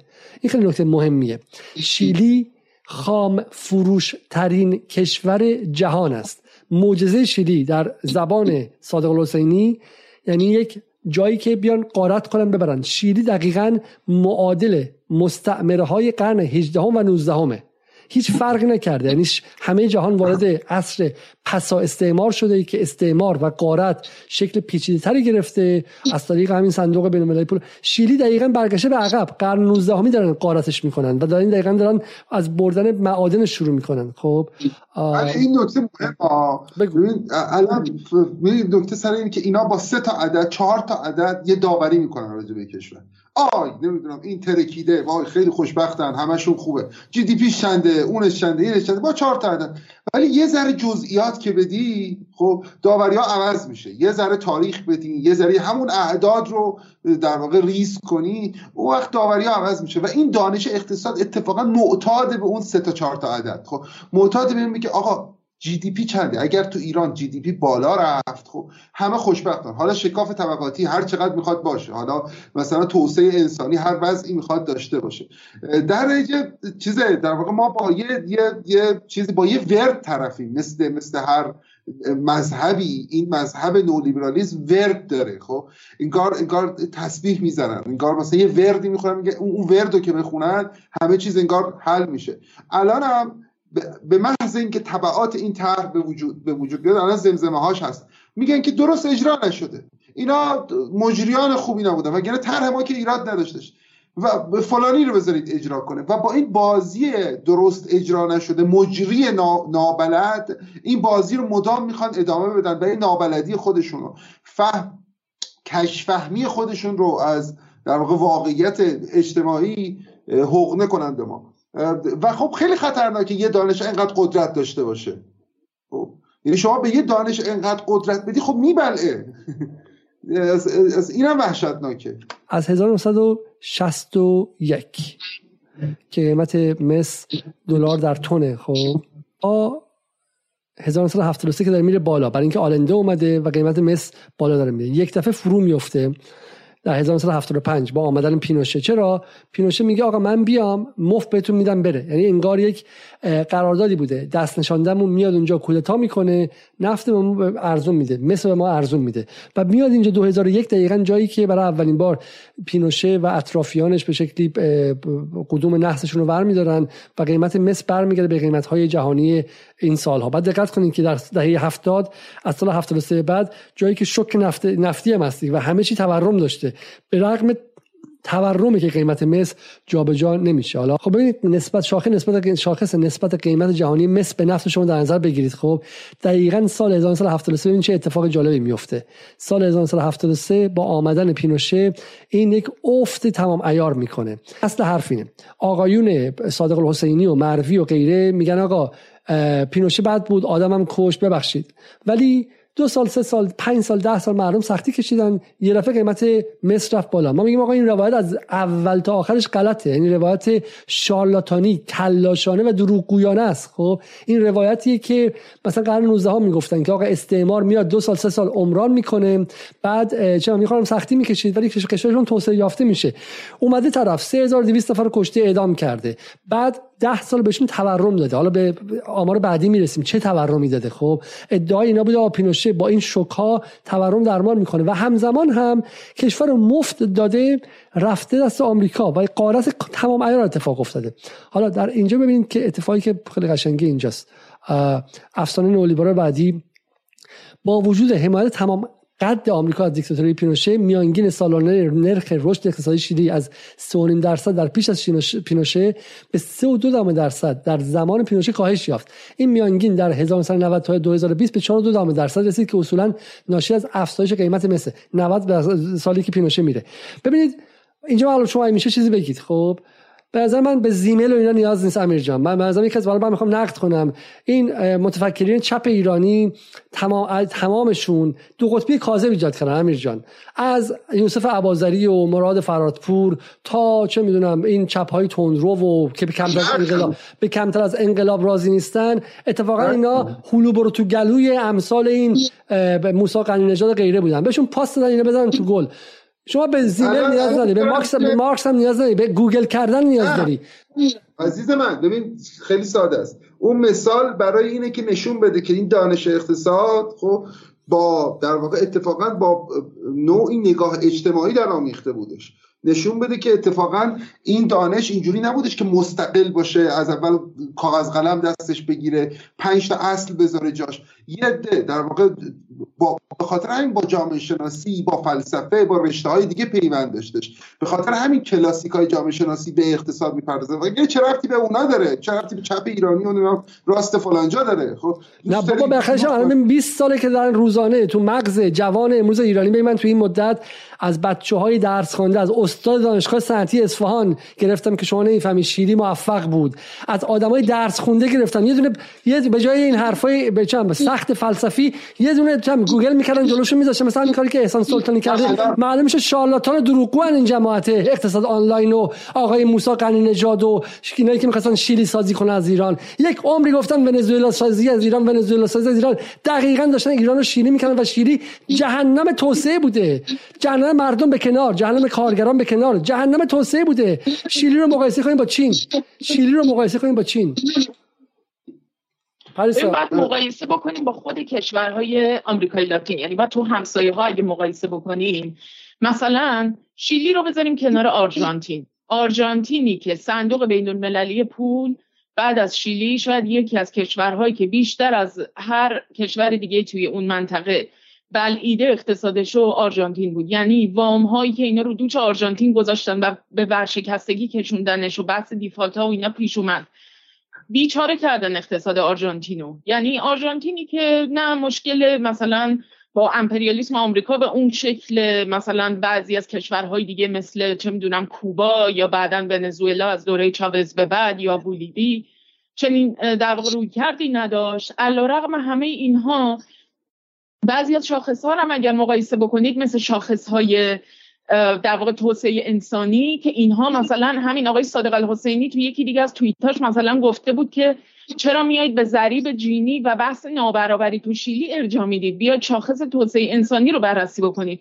خب ما میریم شاخص توسعه انسانی رو هم بررسی میکنیم، معجزه خاصی رخ نداده، چون وقتی که بره رتبه شیلی نگاه میکنید، رتبه شیلی یه جایی قرار گرفته بین عربستان سعودی و بحرین و تو کشورهای آمریکای لاتین هم کنار آرژانتین، یه ذره بالاترش هم مثلا ایرانه. یعنی اصلا اتفاق ویژه‌ای نمیفته توی این اعداد. اینها میخوان از توی اعداد واقعا یک حقایقی رو بیرون بکشن که توضیح دهنده نیست، توضیح دهنده جوامع انسانی که تو یک متن تاریخی و تو یک متن جامعه شناختی معینی دارن تحول پیدا میکنن. شما نمیتونی با اعداد همه ی مسائل اون جامعه رو توضیح بدی و این حضرات فکر میکنن که خیلی متخصصن چون چهار تا فرمول بلدن، در حالی که ما این فرمول بریسا چون اینا اقتدارشون تو رسانه ساخته شده. یعنی این این جناح اوسای این کارن. ببین این نگاهی که اون توییتی که بود که آی نمیدونم فلانکی نامدنی زاده از استنفورد اومده، شیکاگو اومده، نخبه علمی، فکر میکنم با دست کورا طرفم. خب فکر میکنم تو همون شیکاگو استنفورد دپارتمان بغلیش کلی کتاب علیه نولیبرالیسم داره. اینا چیزه، یعنی یه جوزدگی توشون دیده میشه. وای نخبگان علمی جهان را دریابید. بابا بی خیال.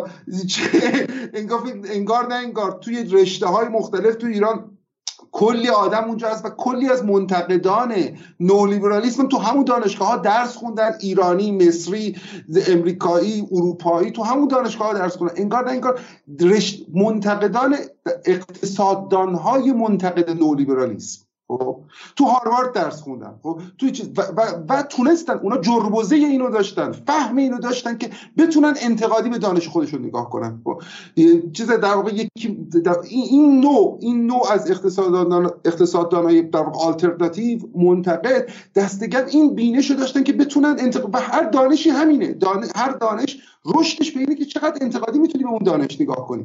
در نتیجه به نظر من ما با تعدادی آدم جوزده مدرک دوست خود نخبه پندار هیجان زده مواجهیم که از این رسانه میرن اون رسانه، خب فکرام میکنن فردا نمیدونن وزیر، معاون وزیر، مشاور وزیر، چیزی توی مایه ها میشن. خب تو تو خیالاتش خودشون هم خودشون هم با یه فیگوری ساختن به اسم ابتهاج، میگن ابتهاج بعدی ایران مایی. در نتیجه قصه سازی، قصه سرایی. یعنی ما اتفاقا ما آدم جدی مواجه نیستیم. خب یعنی با, با, با, با یک نابالغ با در واقع با قسمی نابالغی مواجهیم، با یک قسمی در واقع بلوغ, بلوغ نیافتگی اجتماعی مواجهیم که طرف به جای اینکه حرفشو بزنه مدرکشو رو میکنه. خب فکر کن فکر کن من با با ماشین محکم تصادف کنم، بعد پلیس بیاد بهش بگم که ببین من لایسنس بین‌المللی دارم، خب برای اینکه تصادف رو نبینه، برای اینکه گندی که من زدمو نبینه. در نتیجه اینا واسه همین تاریخ نمیفهمن، با تاریخ مشکل دارن، تاریخ با عدد رقما رو باید یه جوری بخونن برای اینکه با اون در واقع نسخه هاشون جور در بیاد، چون اون نسخه ها رو که از دست بدن دیگه هیچی ندارن، هیچی ندارن، مطلق هیچی ندارن. ببینید اینها علیه هر شکلی از پژوهش تجربی هستن. پژوهش تجربی یعنی اینکه بری ببینی وضعیت چطوریه، چطوری میتونی اینو به سامان کنی.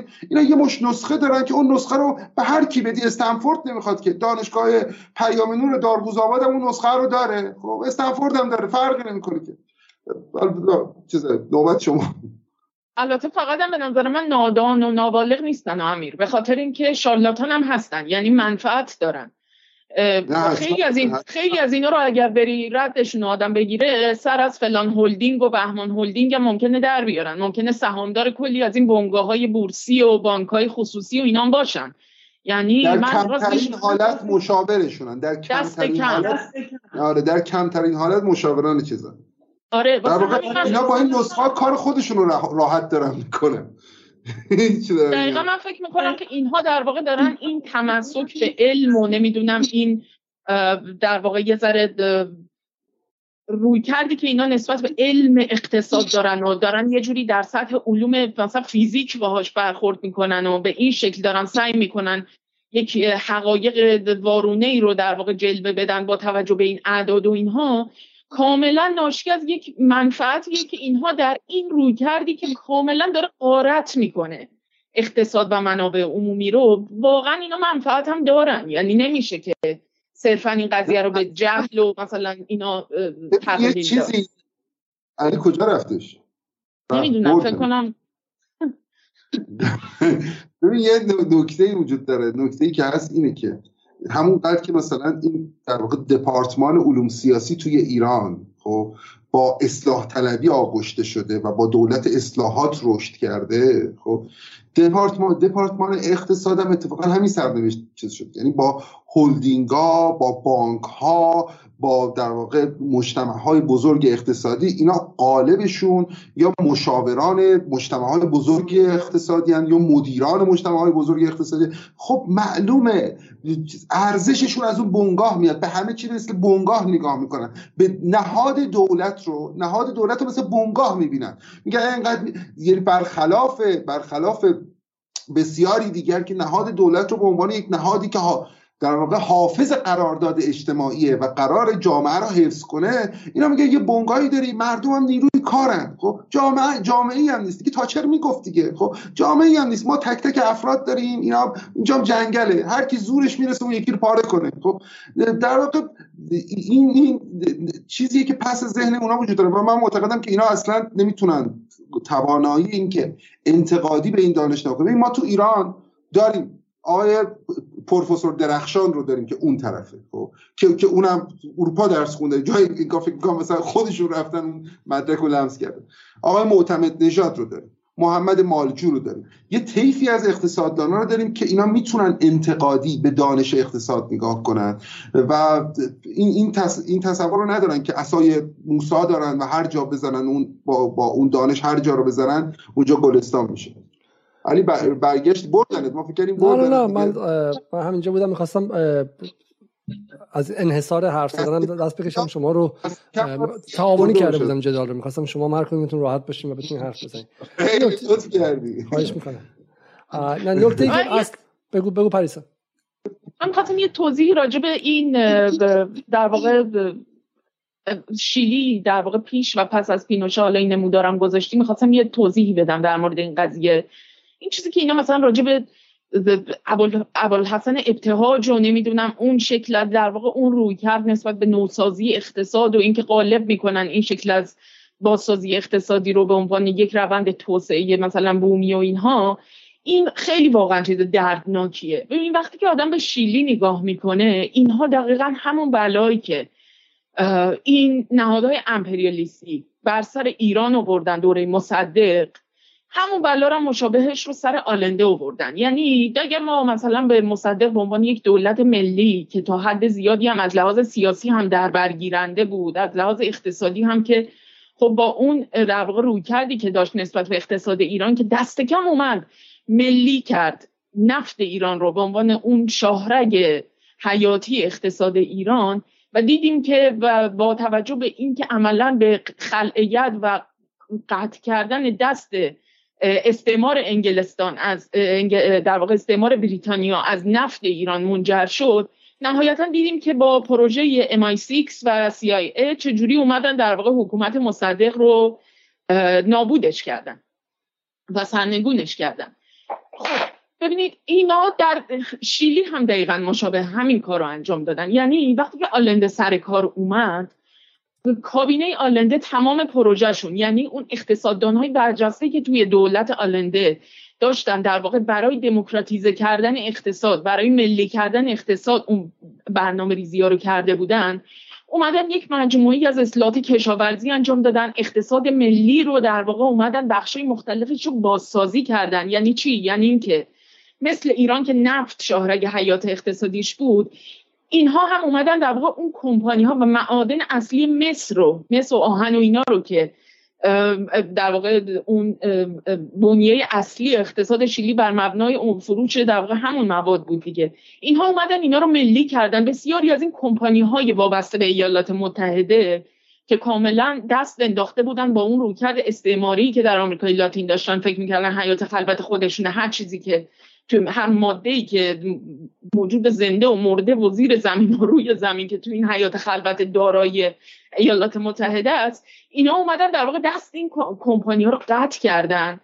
از همون دوره بود که در واقع ما وقتی که به اسنادی که اومده بیرون و در واقع الان دیگه از اون چیز طبقه بندی شده خارج شد و به مرور اومد بیرون، اینا نشون داد که ایالات متحده و تمام بازوهای اطلاعاتی و اقتصادی و مجموعه اون اتاقهای فکری که در واقع داشتن برنامه‌ریزی می‌کردن برای اینکه شیلی رو تبدیل بکنن به اولین آزمایشگاه نولیبرالیسم، یعنی تو اون چرخشی که داشتش همزمان با اون بحث در واقع تغییر نظام جهانی، یعنی اینکه بعد از اون در واقع برتون وودز که تغییر کرد و دیگه اینها اومدن در واقع طلا رو به عنوان پشتوانه دلار گذاشتن کنار، این به موازات اتفاقاتی بود که داشت در شیلی میافتاد. خب حالا اینا میخوان در واقع یه جوری بیان این تعادل و توازن رو به نفع اقتصاد ایالات متحده برقرار بکنن توی دنیا. میان چیکار میکنن؟ همین آقای نیکسون در اون دوره و نامه‌نگاری هایی که مثلا با اون مشاور امنیت ملیش کیسینجر و اینا دارن، میگن که صراحتاً جمله‌ای که می‌نویسه میگه اقتصاد شیلی رو به زجه در بیارید، کاری که باید بکنیم اینه.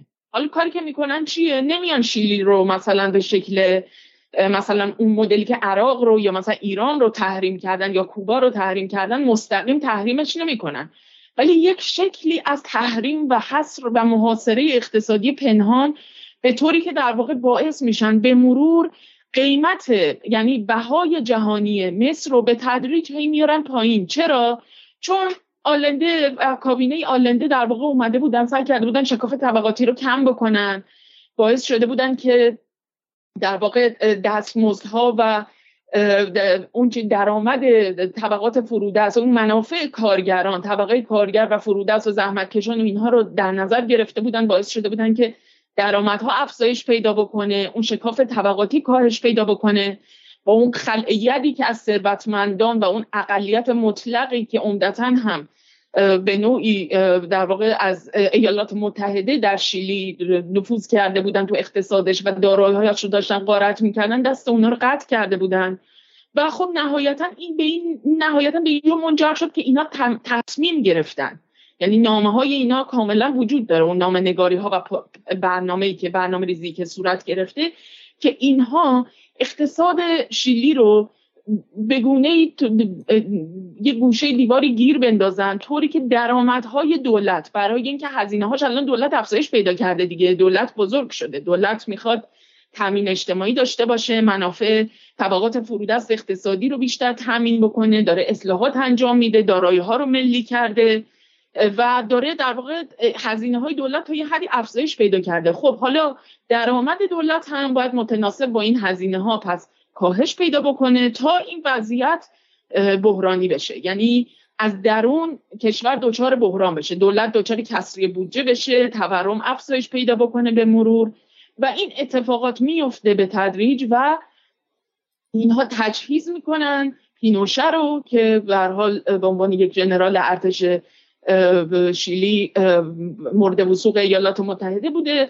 کاری که اینها سنتش رو در آمریکای لاتین بارها و بارها در واقع تو این سنت انجام دادن و دست اقدام کردن به کودتاها و اینا و میان و در واقع اون رژیم سیاسی مطلوب خودشون رو سر کار میارن. حرف تو در واقع نتیجه میگیرم اینه، اینه که پیش از آمدن پینوشه، یعنی ما قصه رو ببینیم که آقا پینوشه بد بود، بالاخره بخش از جامعه زیر تحریم فشار اومده و بهشون خوشحال نبودن، پینوشه رو آوردن، چهار پنج سال هم سخت بود، ریاضت کشیدن. کلمه ریاضت اقتصادی رو دقت کنید، اینا همشون توی این اتیمولوژی‌هاشون توی تبارشناسی این کلمات برای شما، برای آنان که فکر می‌کنند آیاتی است، خب نشانه‌هایی است. ریاضت اقتصادی، پنج سال ریاضت بکش بعد خوب میشه. و ما داریم شیوه نشون میدیم که پنج سال ریاضت میکشی و پنج سال دیگه هم ریاضت میکشی و باز پنج سال دیگه هم ریاضت میکشی. ولی حرفی که پریسا میزنه این که برای اینکه شما به اون لحظه برسونن، لحظه تصمیم بزرگ، اولین ابزار امپریالیسم تحریمه. تحریمی که در مورد محمد مصدق اعمال کردن. حالا تا تو همین برنامه سعی می‌کنیم کسی بیاریم که مصدق برای به شکلی سازمان رفاه اجتماعی ایران چیکار کرد. خب و چقدر تو همون زمان اندکی که داشت فقط نبود که نفت رو ملی کنه، داشت همزمان دست قارتگرا رو که کم می‌کرد توضیح می‌کرد. ما که نمی‌خوایم قارتگرای خارجی قطعشون قطع شه بعد قارتگرای داخلی بیان، که داشت تو باز توضیح می‌کرد. تحریم‌ها اومد، فشار آوردن، تونستن که کمبود به وجود بیارن، کاهش بازار رو به دست بگیرن و بعد مردم هم دیگه دفاع نکردن. بعد بعد تازه قارت واقعی شروع شد. توی اونجا دقیقاً چه اتفاقی میفته؟ نتیجه‌ای که می‌خوام بگیرم چیه؟ آنهایی که گمان می‌کنند تحریم فشار آورده، بریم برجام انجام بدیم و از خوب میشه، ذره تاریخ نخوندن. چون بعد از برجام تازه دست آمریکا برای چپاول از نوع دیگری باز میشه. تحریم یه جنس چپاوله، تازه اون موقع ده جنس چپاول شروع میشه.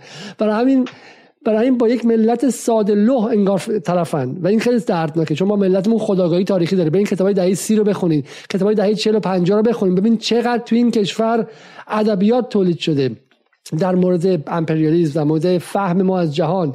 ببینید پدر بزرگ‌های ما چقدر درکشون در مورد امپریالیسم بیشتر بود و اینا فکر می‌کنن که به قول امیر حالا به توهین به نابینایانه. خب با دسته احمقا طرفن، با دسته چه می‌دونم به شکلی افرادی که اصلا چند بی سواد هستن. و جالبه که تو این کشور این همه سواد بود ولی سواد استعماری چون وارد شده، ما هر چی مدرک بالاتر رفته چشم‌ها به نسبت به دو نسل قبل هم کورتر شده. خب روزی که برجام در این کشور احیا شه و پول غربی وارد شه، تازه ابزار کنترل اقتصادی آمریکا بر این کشور بیشتر خواهد شد. تازه اون موقع میگه نو نو نو، اگه میخوای شل بیاد اینجا قیمت کار پایینتر، قیمت کارگر پایینتر، نو نو نو، کارگر اگه دستش رفت زیر پرس حق نداری بهش بیمه بدی، نو نو نو نو، اروپایی دوست ندارد وگرنه بلند میشه میره. تازه اونجوری ابزار استعمارشون بیشتر میشه. دولت ضعیف، دولتی که هنوز چیزی نشده، نمیتونه از نیروی کار خودش دفاع کنه، از مردم خودش دفاع کنه و اونها رو مقابل دستورات آی ام اف تنها میذاره. وقتی که پول خارجی بیاد که کلا وا میده. خب برای همینه که ما اصرار داریم، بر اساس همون حرفایی که از آقای خامنه‌ای نشون دادم، اصرار داریم که اول باید دولت مقتدر ملی و استقلال حاکمیتی به وجود بیاد و بعد شما تعاملات جهانی رو شروع کنید، نه اینکه شما شیرجه بزنید به عنوان قدرت ضعیف در تعامل جهانی تا به قول خود آقای خامنه‌ای انحلال در نظام جهانی رخ بده. انحلال مثل کسی که شیرجه میزنید توی استخر اسید حل میشید. خب و این انحلال چجوری اتفاق میفته؟ اینجوری، با استفاده از بیسوادی بخشی از جامعه، بیسوادی باسوادا، بیسوادی مدرکدارا که حتی نرفتن یک دونه سرچ کنن ببینن که در دوره پینوشه تولید ناخالص ملی، همون رشد خودشونا، همون همون معیار خودشون، نه معیار انسان، نه معیار اینکه چند نفر از خودکشی کردن، چند نفر زیر چال چاله رفتن هنوز جنازه‌شون پیدا نشده، چند نفر گرسنگی کشیدن نان به دستشون نرسید، چند نسل شیلی خشک شدن و افتادن. ببینید معیار رو ببینید. در همون دوره پینوشه در مجموع هم چون ده سال اول ریاضت زیاده، اون رشد مصنوعی سه چهار سال بعدش به واسطه قیمت مس بازم نمیتونه جبران کنه و چنین اتفاقی میفته. در ایران هم اونهایی که دنبال شوک درمانی هستن اگه بتونن سه سال هم رشد مثلا ده درصد به وجود بیارن، اگر طبقات پایینی لهشن و یا مهاجرت کنن یا از بچه‌دار شدن منصرف شن یا قیام کنن یا شورش کور کنن یا سوریه سازی کنن، مجموعه اون سالهای رشد کنار هم دیگه بدتر و پایینتر از حتی رشد معمولی میشه. برای همین که ما از واژه رشد باثبات حداقل به قول خودشون رشد پایدار داریم استفاده میکنیم. یه چیز دیگه من اینجا بگم، این خیلی جالبه که افسانه نئولیبرال شیری میگه سهم صنعت ساخت از تولید ناخالص داخلی به بیست و هفت درصد پیش از کودتای پینوشه رسید، اما پس از کودتا در روند نزولی به ده درصد حال حاضر تنزل کرده. سلطه اقتصاد نامولد، خام فروشی و صنعت‌زدایی ماحصل اجرای نسخه‌های نئولیبرال مکتب شیکاگوست. خب این اینو نگاه کنین شما، ببین چه بلایی میاد. سهم صنعت از تولید ناخالص داخلی شیعی چگونه از بین میره. من این جمله جالبی گفتم به همین آقای سلطانی، گفتم که اینا ادعاشون اینه که بله یه دوره سختی بود، خب که دوره انباش سرمایه بود. اون سالهای اول ما مس فروختیم ولی پولشو گرفتیم با زیرساخت ساختیم. خیلی حرف قشنگی زد، گفت الان شیلی داره آیفون میسازه، الان شیری داره تویوتا میسازه، شیری هنوزم داره مس میفروشه. یک کشور بدبخت که داشت آزاد میشد، مستقل میشد و گرفتن، غارت کردن و پرتش کردن بیرون. در حد یک کشور جهان سومی بازم خام فروشی بیشتر نیست. ولی زیباترین کاری که احسان سلطانی کرد و من دستش رو برای این میبوسم اینجاست. قیمت دلار، چون ادعای اینها این بود که زمان آلنده تورم زیاده، قیمت دلار داره میره بالا. پولدارای شیلی، بازاریای شیلی، اتاق بازرگانی شیلی هر روز عربده میزد ای دلار رفت بالا، پولهای ما غارت شد، از بین رفت، تورم زیاده. و شیلی عملا به عنوان استان آمریکا محسوب شد دیگه. پینوشه اومد، میلتون فریدمن اومد، نیکسون اومد، همه اومدن سر زدن. قیمت دلار در هفده سال حکومت دیکتاتوری پینوشه با جراحی‌های اقتصادی شاگردان فریدمن یا بچه‌های شیکاگو، دقت کنیم به عدد، چهارصد و بیست و پنج هزار و پانصد درصد صعود کرد. با اینکه درآمدهای ارزی شش و هشت دهم برابر گردید. در سیزده سال پیش از پینوشه میزان سی و هشت درصد بود. خب به این به این به این نگاه کنید، خیلی زیباست. این قیمت دلاره. یعنی شما این کارهایی که الان آقایون کردن در دولت‌های رئیسی رو اگر به تمامی انجام بدن، اگر یارانه ها رو کلهم اجمعین بردارن، قیمت دلار تازه به اون سمت خواهد رفت. خب یعنی منظورم این که اینها شوک میدن و بعد شوک میدن و بعد باز هم شوک میدن. اما چه اتفاقی میفته؟ یه اتفاقی خیلی قشنگ من میخوام براتون توضیح بدم که میفته. وقتی چه اتفاقی میفته، بحث به کجا میرسه؟ شما باهاش آشنا هستین. بحث به اینجا که کی بود کی بود من نبودم. درسته؟ فقط که امیر خراسانی با کی بود کی بود من نبودم آشنا است. میتونی توضیح بدی همین چه اتفاقی میفته وقتی که به رغم شوک ها اقتصاد بدتر و بدتر میشه؟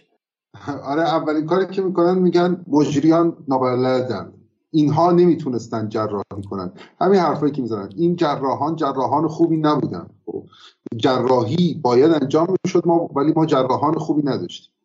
دومین کاری که میکنن گزینه‌های جایگزین پیشنهاد میدن. یعنی همین الان در واقع دوستانی اومدن گفتن اه چرا آقای چیزو، چرا آقای فرزین رو نمیذاری توی پست وزارت اقتصاد، اه چرا فلانی رو نمیذاری تو پست بانک مرکزی. او اینها میتونن، اینها کاربلدترن. ولی در واقعیت چیه؟ در واقعیت اینه که تمام این است اسم‌هایی که از افکار عمومی دوره، اینا همون دولت پنهانیان که تو تمام این سالها بودن، یا سمت داشتن یا جزء مشاوران اصلی بودن، جزء تصمیم سازان اصلی بودن. و الان حیرت انگیزه، حیرت انگیزه از این جهت که ما توی همین تصمیمی که دولت اصولگرای رئیسی گرفته، فاز اول اینه که تمام اقتصاددان‌های حتی اصلاح طلب هم شروع میکنن ازش حمایت کردن. ولی کلا آفرین، برو برو جلوتر، برو این تصمیم درسته.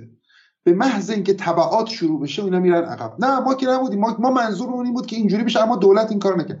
به محض اینکه تظاهراتی بشه، خونی ریخته بشه، همون کاری رو میکنن تو که تو ماجرای بنزین کردن. تو ماجرای بنزین حتی روحانی رو هم عقب کشیدن، حتی رو نیروهای امنیتی رو انداختن جلو، گفتن آقا اینها زدن، این اون سر اون در واقع چیزه ماجرا تو پاسگاه فلانجا اتفاق افتادش.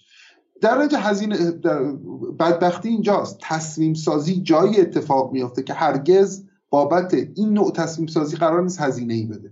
اگه اینجوری باشه که خب همه تصمیم سازن، اگه قرار باشه شما بابت هیچ تصمیم سازی هزینه ندید، در نتیجه خیلی لوکس و چیز از این در واقع رفاه برخوردارید که هر تصمیمی بگیرید بدونید که مسئولیتی میپذیرید. و این سناریو ادامه پیدا میکنه، کما اینکه سالهای قبل هم ادامه پیدا کرد. سالها آقای نیلی همین حرفا رو زد، باید آزاد باشه، باید فلان بشود، اقتصاد باید آزاد باشه، مقرر. همین حرفا، همین حرف، این حرفا که حرفای جدیدی نیستش که. و آقای نیلی هرگز هرگز زیر یک ریال افزایش قیمت، زیر بار یک ریال افزایش قیمت دلار نرفت، زیر بار یک اعتراض خیابونی نرفت، زیر بار خم شدن کمر مردم نرفت، زیر بار این مسکن زدائی، خانه زدائی از در واقع عموم مردم نرفت. هیچ کی نرفت، آخوندیش هم نرفت. یعنی الان فکر میکنن مردم فکر میکنن یه چیزی وجود داره به اسم نظام، یه چیز انتزاعی وجود داره به اسم نظام، اون در واقع خونه رو از اینها دزدیده. بابا اینا بودن دیگه، اینا اینا بخش مهمی از نظام هم اینا بودن. خب در واقع چیزه توی همش توی این و این قصه ادامه داره و ما پشت سر هم باید جراحی بشیم. و جالب اینجاست، یک نه تنها چیزی گفته میشه، نه تنها این حرفها به صورت متورم گفت طرح میشه، حرف‌های طرح نمیشه، راجبش حرف زده نمیشه. یعنی ماجرای بانک‌های خصوصی، ماجرای مالیات، ماجرای بازتوزیع ثروت، ماجرای در واقع نظام رفاه، اینها چیزهایی که شما به ندرت میشنوید یا کمتر میشنوید یا اصلا نمیشنوید. نه نه نه بین در واقع سیاسیون متصل به این جناح، نه حتی بین اقتصاددانا شد، چون اون چیزی که مهمه، اون چیزی که زندگی در واقع اقتصاد رو نجات میده واقعی سازی قیمت هاست. حالا من همینجا وایسم، پریسا خاصی بگو، ولی نکته اصلی اینه، اینی که من به همه شما میگم هیچ کس با اینکه ایران به اصلاح نیاز داره مخالف نیست. الجایی دم خروس بیرون میاد که بین اصلاح بانک‌های خصوصی که در این سالها چند چند همت دزدیدن، امیر تو عدد رقمش رو فقط بدونی، هم سلطانی هم در آورده بود. آره یه عدد صد صد صد هزار بود، یه عددی من دیده بودم توی در واقع بالای پانصد همت هزار همت بود. خب حدود هزار همت، بیش از هزار همت. خب بانک‌های خصوصی غارت کردن. توی حالا این برنامه ما توضیح دادیم که این بانک‌های خصوصی چه جوری غارت می‌کنن و بعد چه شبکه‌ای هست. من به شکلی میرم یک میلیارد صد میلیارد تومن از داخل ایران وام میگیرم، بلافاصله به دلار تبدیلش میکنم، بعد این دلار رو میبرم توی انگلیس باش خونه میخرم، بعد قیمت دلار یه شوک ارزی میگیره، قیمت خونه من همچنان هستش مثلا چند صد هزار پوند، بعد قیمت دلار که دو برابر میشه، این صد هزار پوند میفروشم، با نصفش همه بدهی‌ها پاک میکنم، خب نصفش هم هنوز تو جیبم هستش.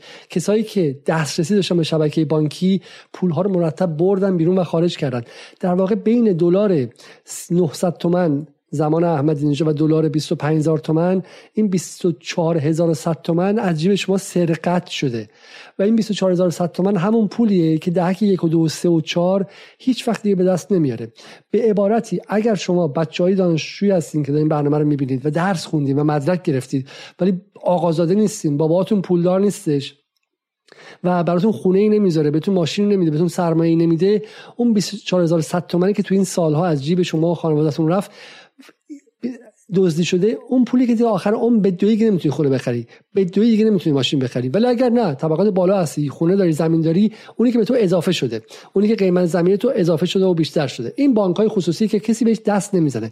برای همین کسی که از نون سفره شروع میکنه اصلاح رو، مطمئن باشین که ریگی در بشه کفششه. بعدش چیه؟ خونه‌های خالی، این همه ثروت، حباب مسکن تو این سالها کی بوده؟ پولا رو گرفتن بردن تو مسکن، قیمت مسکن رو بردن بالا، به اون دست نمیزنه، از اونا مالیات نمیگیره، به اونا کاری نداره. بعد میایم سراغ فولاد مبارکه که فقط تو شش ماه اول سود خالصش شصت هزار میلیارد تومان، یعنی شصت همت، یعنی دو برابر اون پولی که براش دویست و سی و هفت نفر تو آبان نود و هشت کشتن، چون یارانه رو می‌خواستن صرفه جویی کنن، سی همت بود سال نود و هشت، شصت همت فقط سود فولاد مبارکه. یه فقره است که داره اصفهان رو به ویران تبدیل میکنه، داره خشکش میکنه، داره فرونشست زمین رو میاره و داره عملا خام فروشی رو میکنه، سنگ آهن رو میگیره تقه میزنه به عنوان به عنوان فولاد داره میفرسته بیرون، خوب و عملا داره خام فروشی میکنه، استیل تولید نمیکنه و غیره. اون شصت همت به اون کسی دست نمیزنه. چرا؟ چون فولاد مبارکه ماهی بیست میلیارد تومان در رسانه ها خرج میکنه. عدد رو دقت کنید، فولاد مبارکه ماهی بیست میلیارد تومان در رسانه ها خرج میکنه. این دومی رو من مطمئن نیستم که هفتاد درصدش به هلدینگ اقتساد آنلاین میرسه. آقای صادق الحسینی اون بالا نشسته، بعد میفهمیم که صادق الحسینی و علی مروی چرا از این دفاع میکنن. هفتاد درصد پول فولاد مبارکه تو جیب هلدینگ اقتساد آنلاین میره. ببینید وابستگی مافیای رسانه‌ای، مافیای آکادمیک و مافیای به شکلی اقتصادی، سه تا با هم دیگه میان و اینها نماینده مجلس خریدن تو اصفهان، اسمشو نمیخوام بیارم.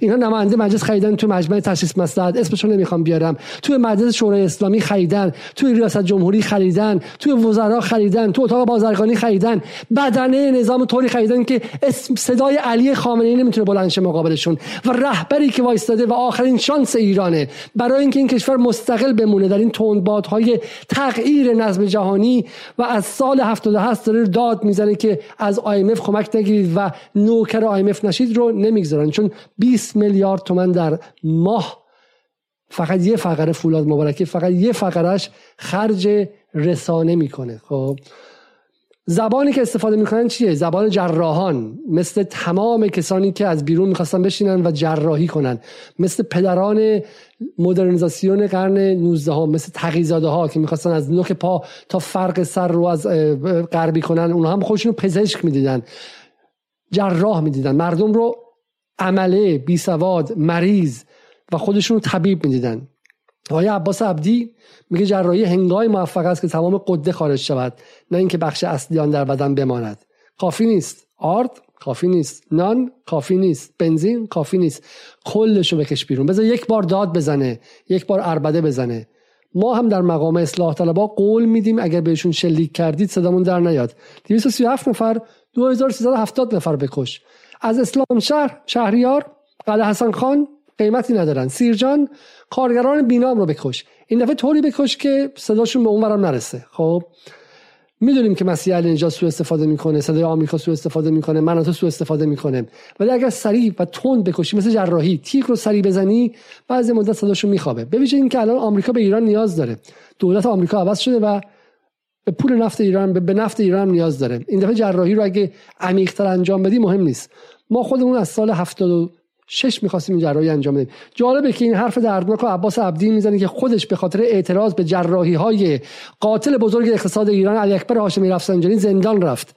عباس عبدی سال نود، سال نود میلادی، سال هفتاد و یک به خاطر اعتراض به سیاست‌های تعدیلی هاشمی رفسنجانی که پدر همه اینها بود زندان رفت. من تعجب می‌کنم از آقای عبدی که از کسی که اون موقع کنار محرومان وای میستاد الان وای میسته و دنبال بیرون کشیدن تمام قد است.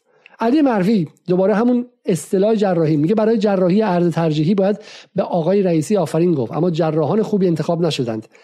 توی شیلی هم همینو میگفتن. تو شیلی وقتی تورم رفت بالای پانصد هزار دو هزار درصد گفتن که پینوشه آدمای خوبی انتخاب نکرده، از اینها باید سریعتر باشن، از اینها باید محکمتر باشن، اینها نازک نارنجی ان. فقط پانصد نفر کشتن، هزار نفر بکشید، دو هزار نفر بکشید، اینا فقط فقیرها رو ده درصد فقیرتر کنن، سی درصد فقیرتر کنین، زمینشون هم بگیرید. آقای علی مروی میگه که جراحان خوب انتخاب نشدن. متاسفانه از امکان حضور محمد رضا فرزین در کابینه استفاده نشد. اگر سکان هم به وی سپرده میشد وضعیت به مراتب بهتر بود. خوب دوستان فعال در دولت حداقل تجربه موفق از اون دوران رو از کتاب زیر بخونن. علی مروی میگه جو بدی حتی بین طرفداران دولت علیه حذف رانت ارز ترجیحی ایجاد شده. به هر حال باز توزیع درد داره. علی مروی خودش کجا زندگی میکنه؟ ماشین چی داره؟ خونش کجاست؟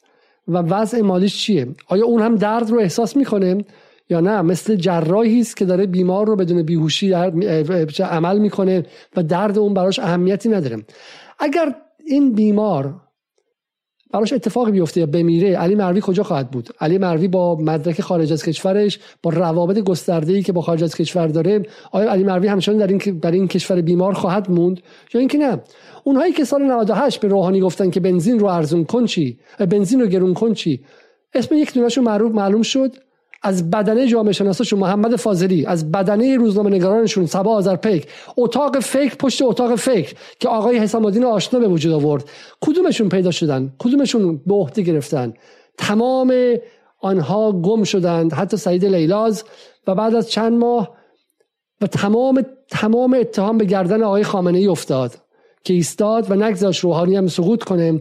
و بعد از شش ماه که آبها از آسیاب افتاد با وقاحت برگشتن و تازه طلبکار شدن و از منظر حقوق بشری طلبکار آبان نود و هشت شدن. علی مروی و صادق الحسینی و غیرم باز کشته از اینکه این اتفاقات بیفته احتمالاً طلبکاران خواهند بود و و باز هم به شکل دیگه‌ای چیزام به شکل نرم در مقام منتقد خواهد. مگه نه، مگه ناصر همتی نیست؟ ناصر همتی که در هر جای دنیا به خاطر نابود کردن اقتصاد ایران باید محاکمه میشد، الان در مقام طلبکار میخواد بره در کلاب هاوس و و محاکمه کنه دولت رئیسی رو.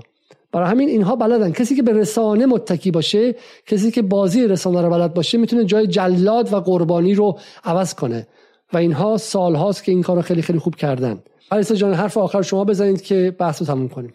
در مورد شیلی خب یک نکته‌ای که وجود داره اینه که این حضرات اقتصاددانی که خیلی اتفاقی که در شیلی در دهه هفتاد افتاد رو معجزه میدونن، اینو باید الان جواب بدن که چرا تو انتخابات اخیر شیلی یک در واقع اون کاندیدایی رأی آورد که با وعده از میان برداشتن اون قوانین اقتصادی نولیبرال با وعده ایجاد یه سیستم تامین اجتماعی همگانی، آموزش رایگان، بهداشت درمان رایگان، بازگرداندن اون صنایع مادر و پایه‌ای به مالکیت عمومی، با این وعده ها رأی آورد. باید توضیح بدن که چرا مردم شیلی این همه تظاهرات کردن طی سالهای گذشته. از نظر سیاسی هم وارد چیم، دو تا جمله بگیم. از نظر سیاسی ما در فضای انتزاعی زندگی نمی‌کنیم، در مریخ زندگی نمی‌کنیم، در همین جهان واقعی زندگی می‌کنیم، در جهانی که براندازان ایرانی سعید قاسمی نژاد از اتاق فکر اف دی دی یا Foundation for Defense for Democracy، اون معتقده که رئیسی هدفمندی یارانه ها رو داره ضعیف انجام میده. این مردم نگاه کنید که اگر حتی جمهوری اسلامی فرو بریزه، براندازایی که به قدرت برسن بعد از دوره سوریه شدن و جنگ داخلی و اینها، خدای نکرده مسیح علی نژاد، سعید قاسمی نژاد، رضا پهلوی، اونا هدفمندی سه برابر انجام خواهند داد. مراقب باشید، مراقب باشید که اگر جمهوری اسلامی فرو بریزه، اون کسایی که اونور نشستن برای ادارت خواهی نخواهند اومد. اونا تازه اعتراض میکنن که رئیسی چرا کم انجام میده. ذهن غالب براندازا بدون استثنا همینه، همین آی ام اف، همین آمریکایی کردن. تازه اونجا اختلاف بیشتر از اون میشه. در داخل ایران هم نیروها فراوان نیستن. غربگرایان با همه چیز رئیسی مخالفن، اما دارن کیف میکنن از این هدفمندی‌ها. شما بریم ببینید که کارگزاران سازندگی میگه ما حمایت داریم میکنیم. الان ناراحتی کارگزاران روزنامه‌ش اینه که بازگشت به دریچه است. کوپن چرا اعلام میکنی؟ واسه چی باز... کوپن واسه چی اعلام میکنی؟ بذار بذار درد بکشن، بذار درد بکشن، عادت کنن. هدف شوک درمانی که برآمده از به شکلی مس بیهیویرال سایکولوژی یا روانشناسی رفتاری توده‌ای دهه شصت آمریکاست، اینه که فقط با شوک میتونید توده رو عوض کنید. توده به مفخوری عادت کرده. بعد همین برنامه احسان سلطانی توضیح داد که توده ایران میزان مصرف کالری غذاش هم نسبت به دهه شصت کمتر شده. توده ایران به مفخوری عادت کرده. شمایی که بچه‌هاتون توی تورنتو و توی آمریکا و توی انگلیس و توی دبی و هر جای دیگه دارن مفت میخورن و میبرن و منابع ایران رو غارت میکنن، توده ایران به مفخوری عادت کرده که در روزی چهارده ساعت کار میکنه، از کارخونه میاد بیرون، تازه اسنپ کار میکنه، خب، و کالری کامل نداره و تا آخر عمرش خونه دار که نخواهد شد و پشت پرایدی باشه که عرابه مرگ اون عادت کرده. برای همین این شوک درمانی هدفش هدفش چنین چیزیه و در غربگراها کلا باهاش هستن. دقت کنید، در بین نیروی باقی مانده من فکر می‌کنم که ما در توانمون نیست و نباید هم رئیسی رو به شکلی بهش ضربه بزنیم. در حال حاضر ما میتونیم امیدوار باشیم که رئیسی بتونه نگاهش عوض شه. دو تا مسئله، رئیسی به رغم همه این که به نظر میاد که در زمینه اقتصاد بینشش و نگاهش مهالوده، اما دقت کنید که در سیاست خارجی حداقل جای درستی ایستاده. برای همین برای همین افرادی که میخوان رئیسی سقوط کنه از منظر سیاست خارجیه.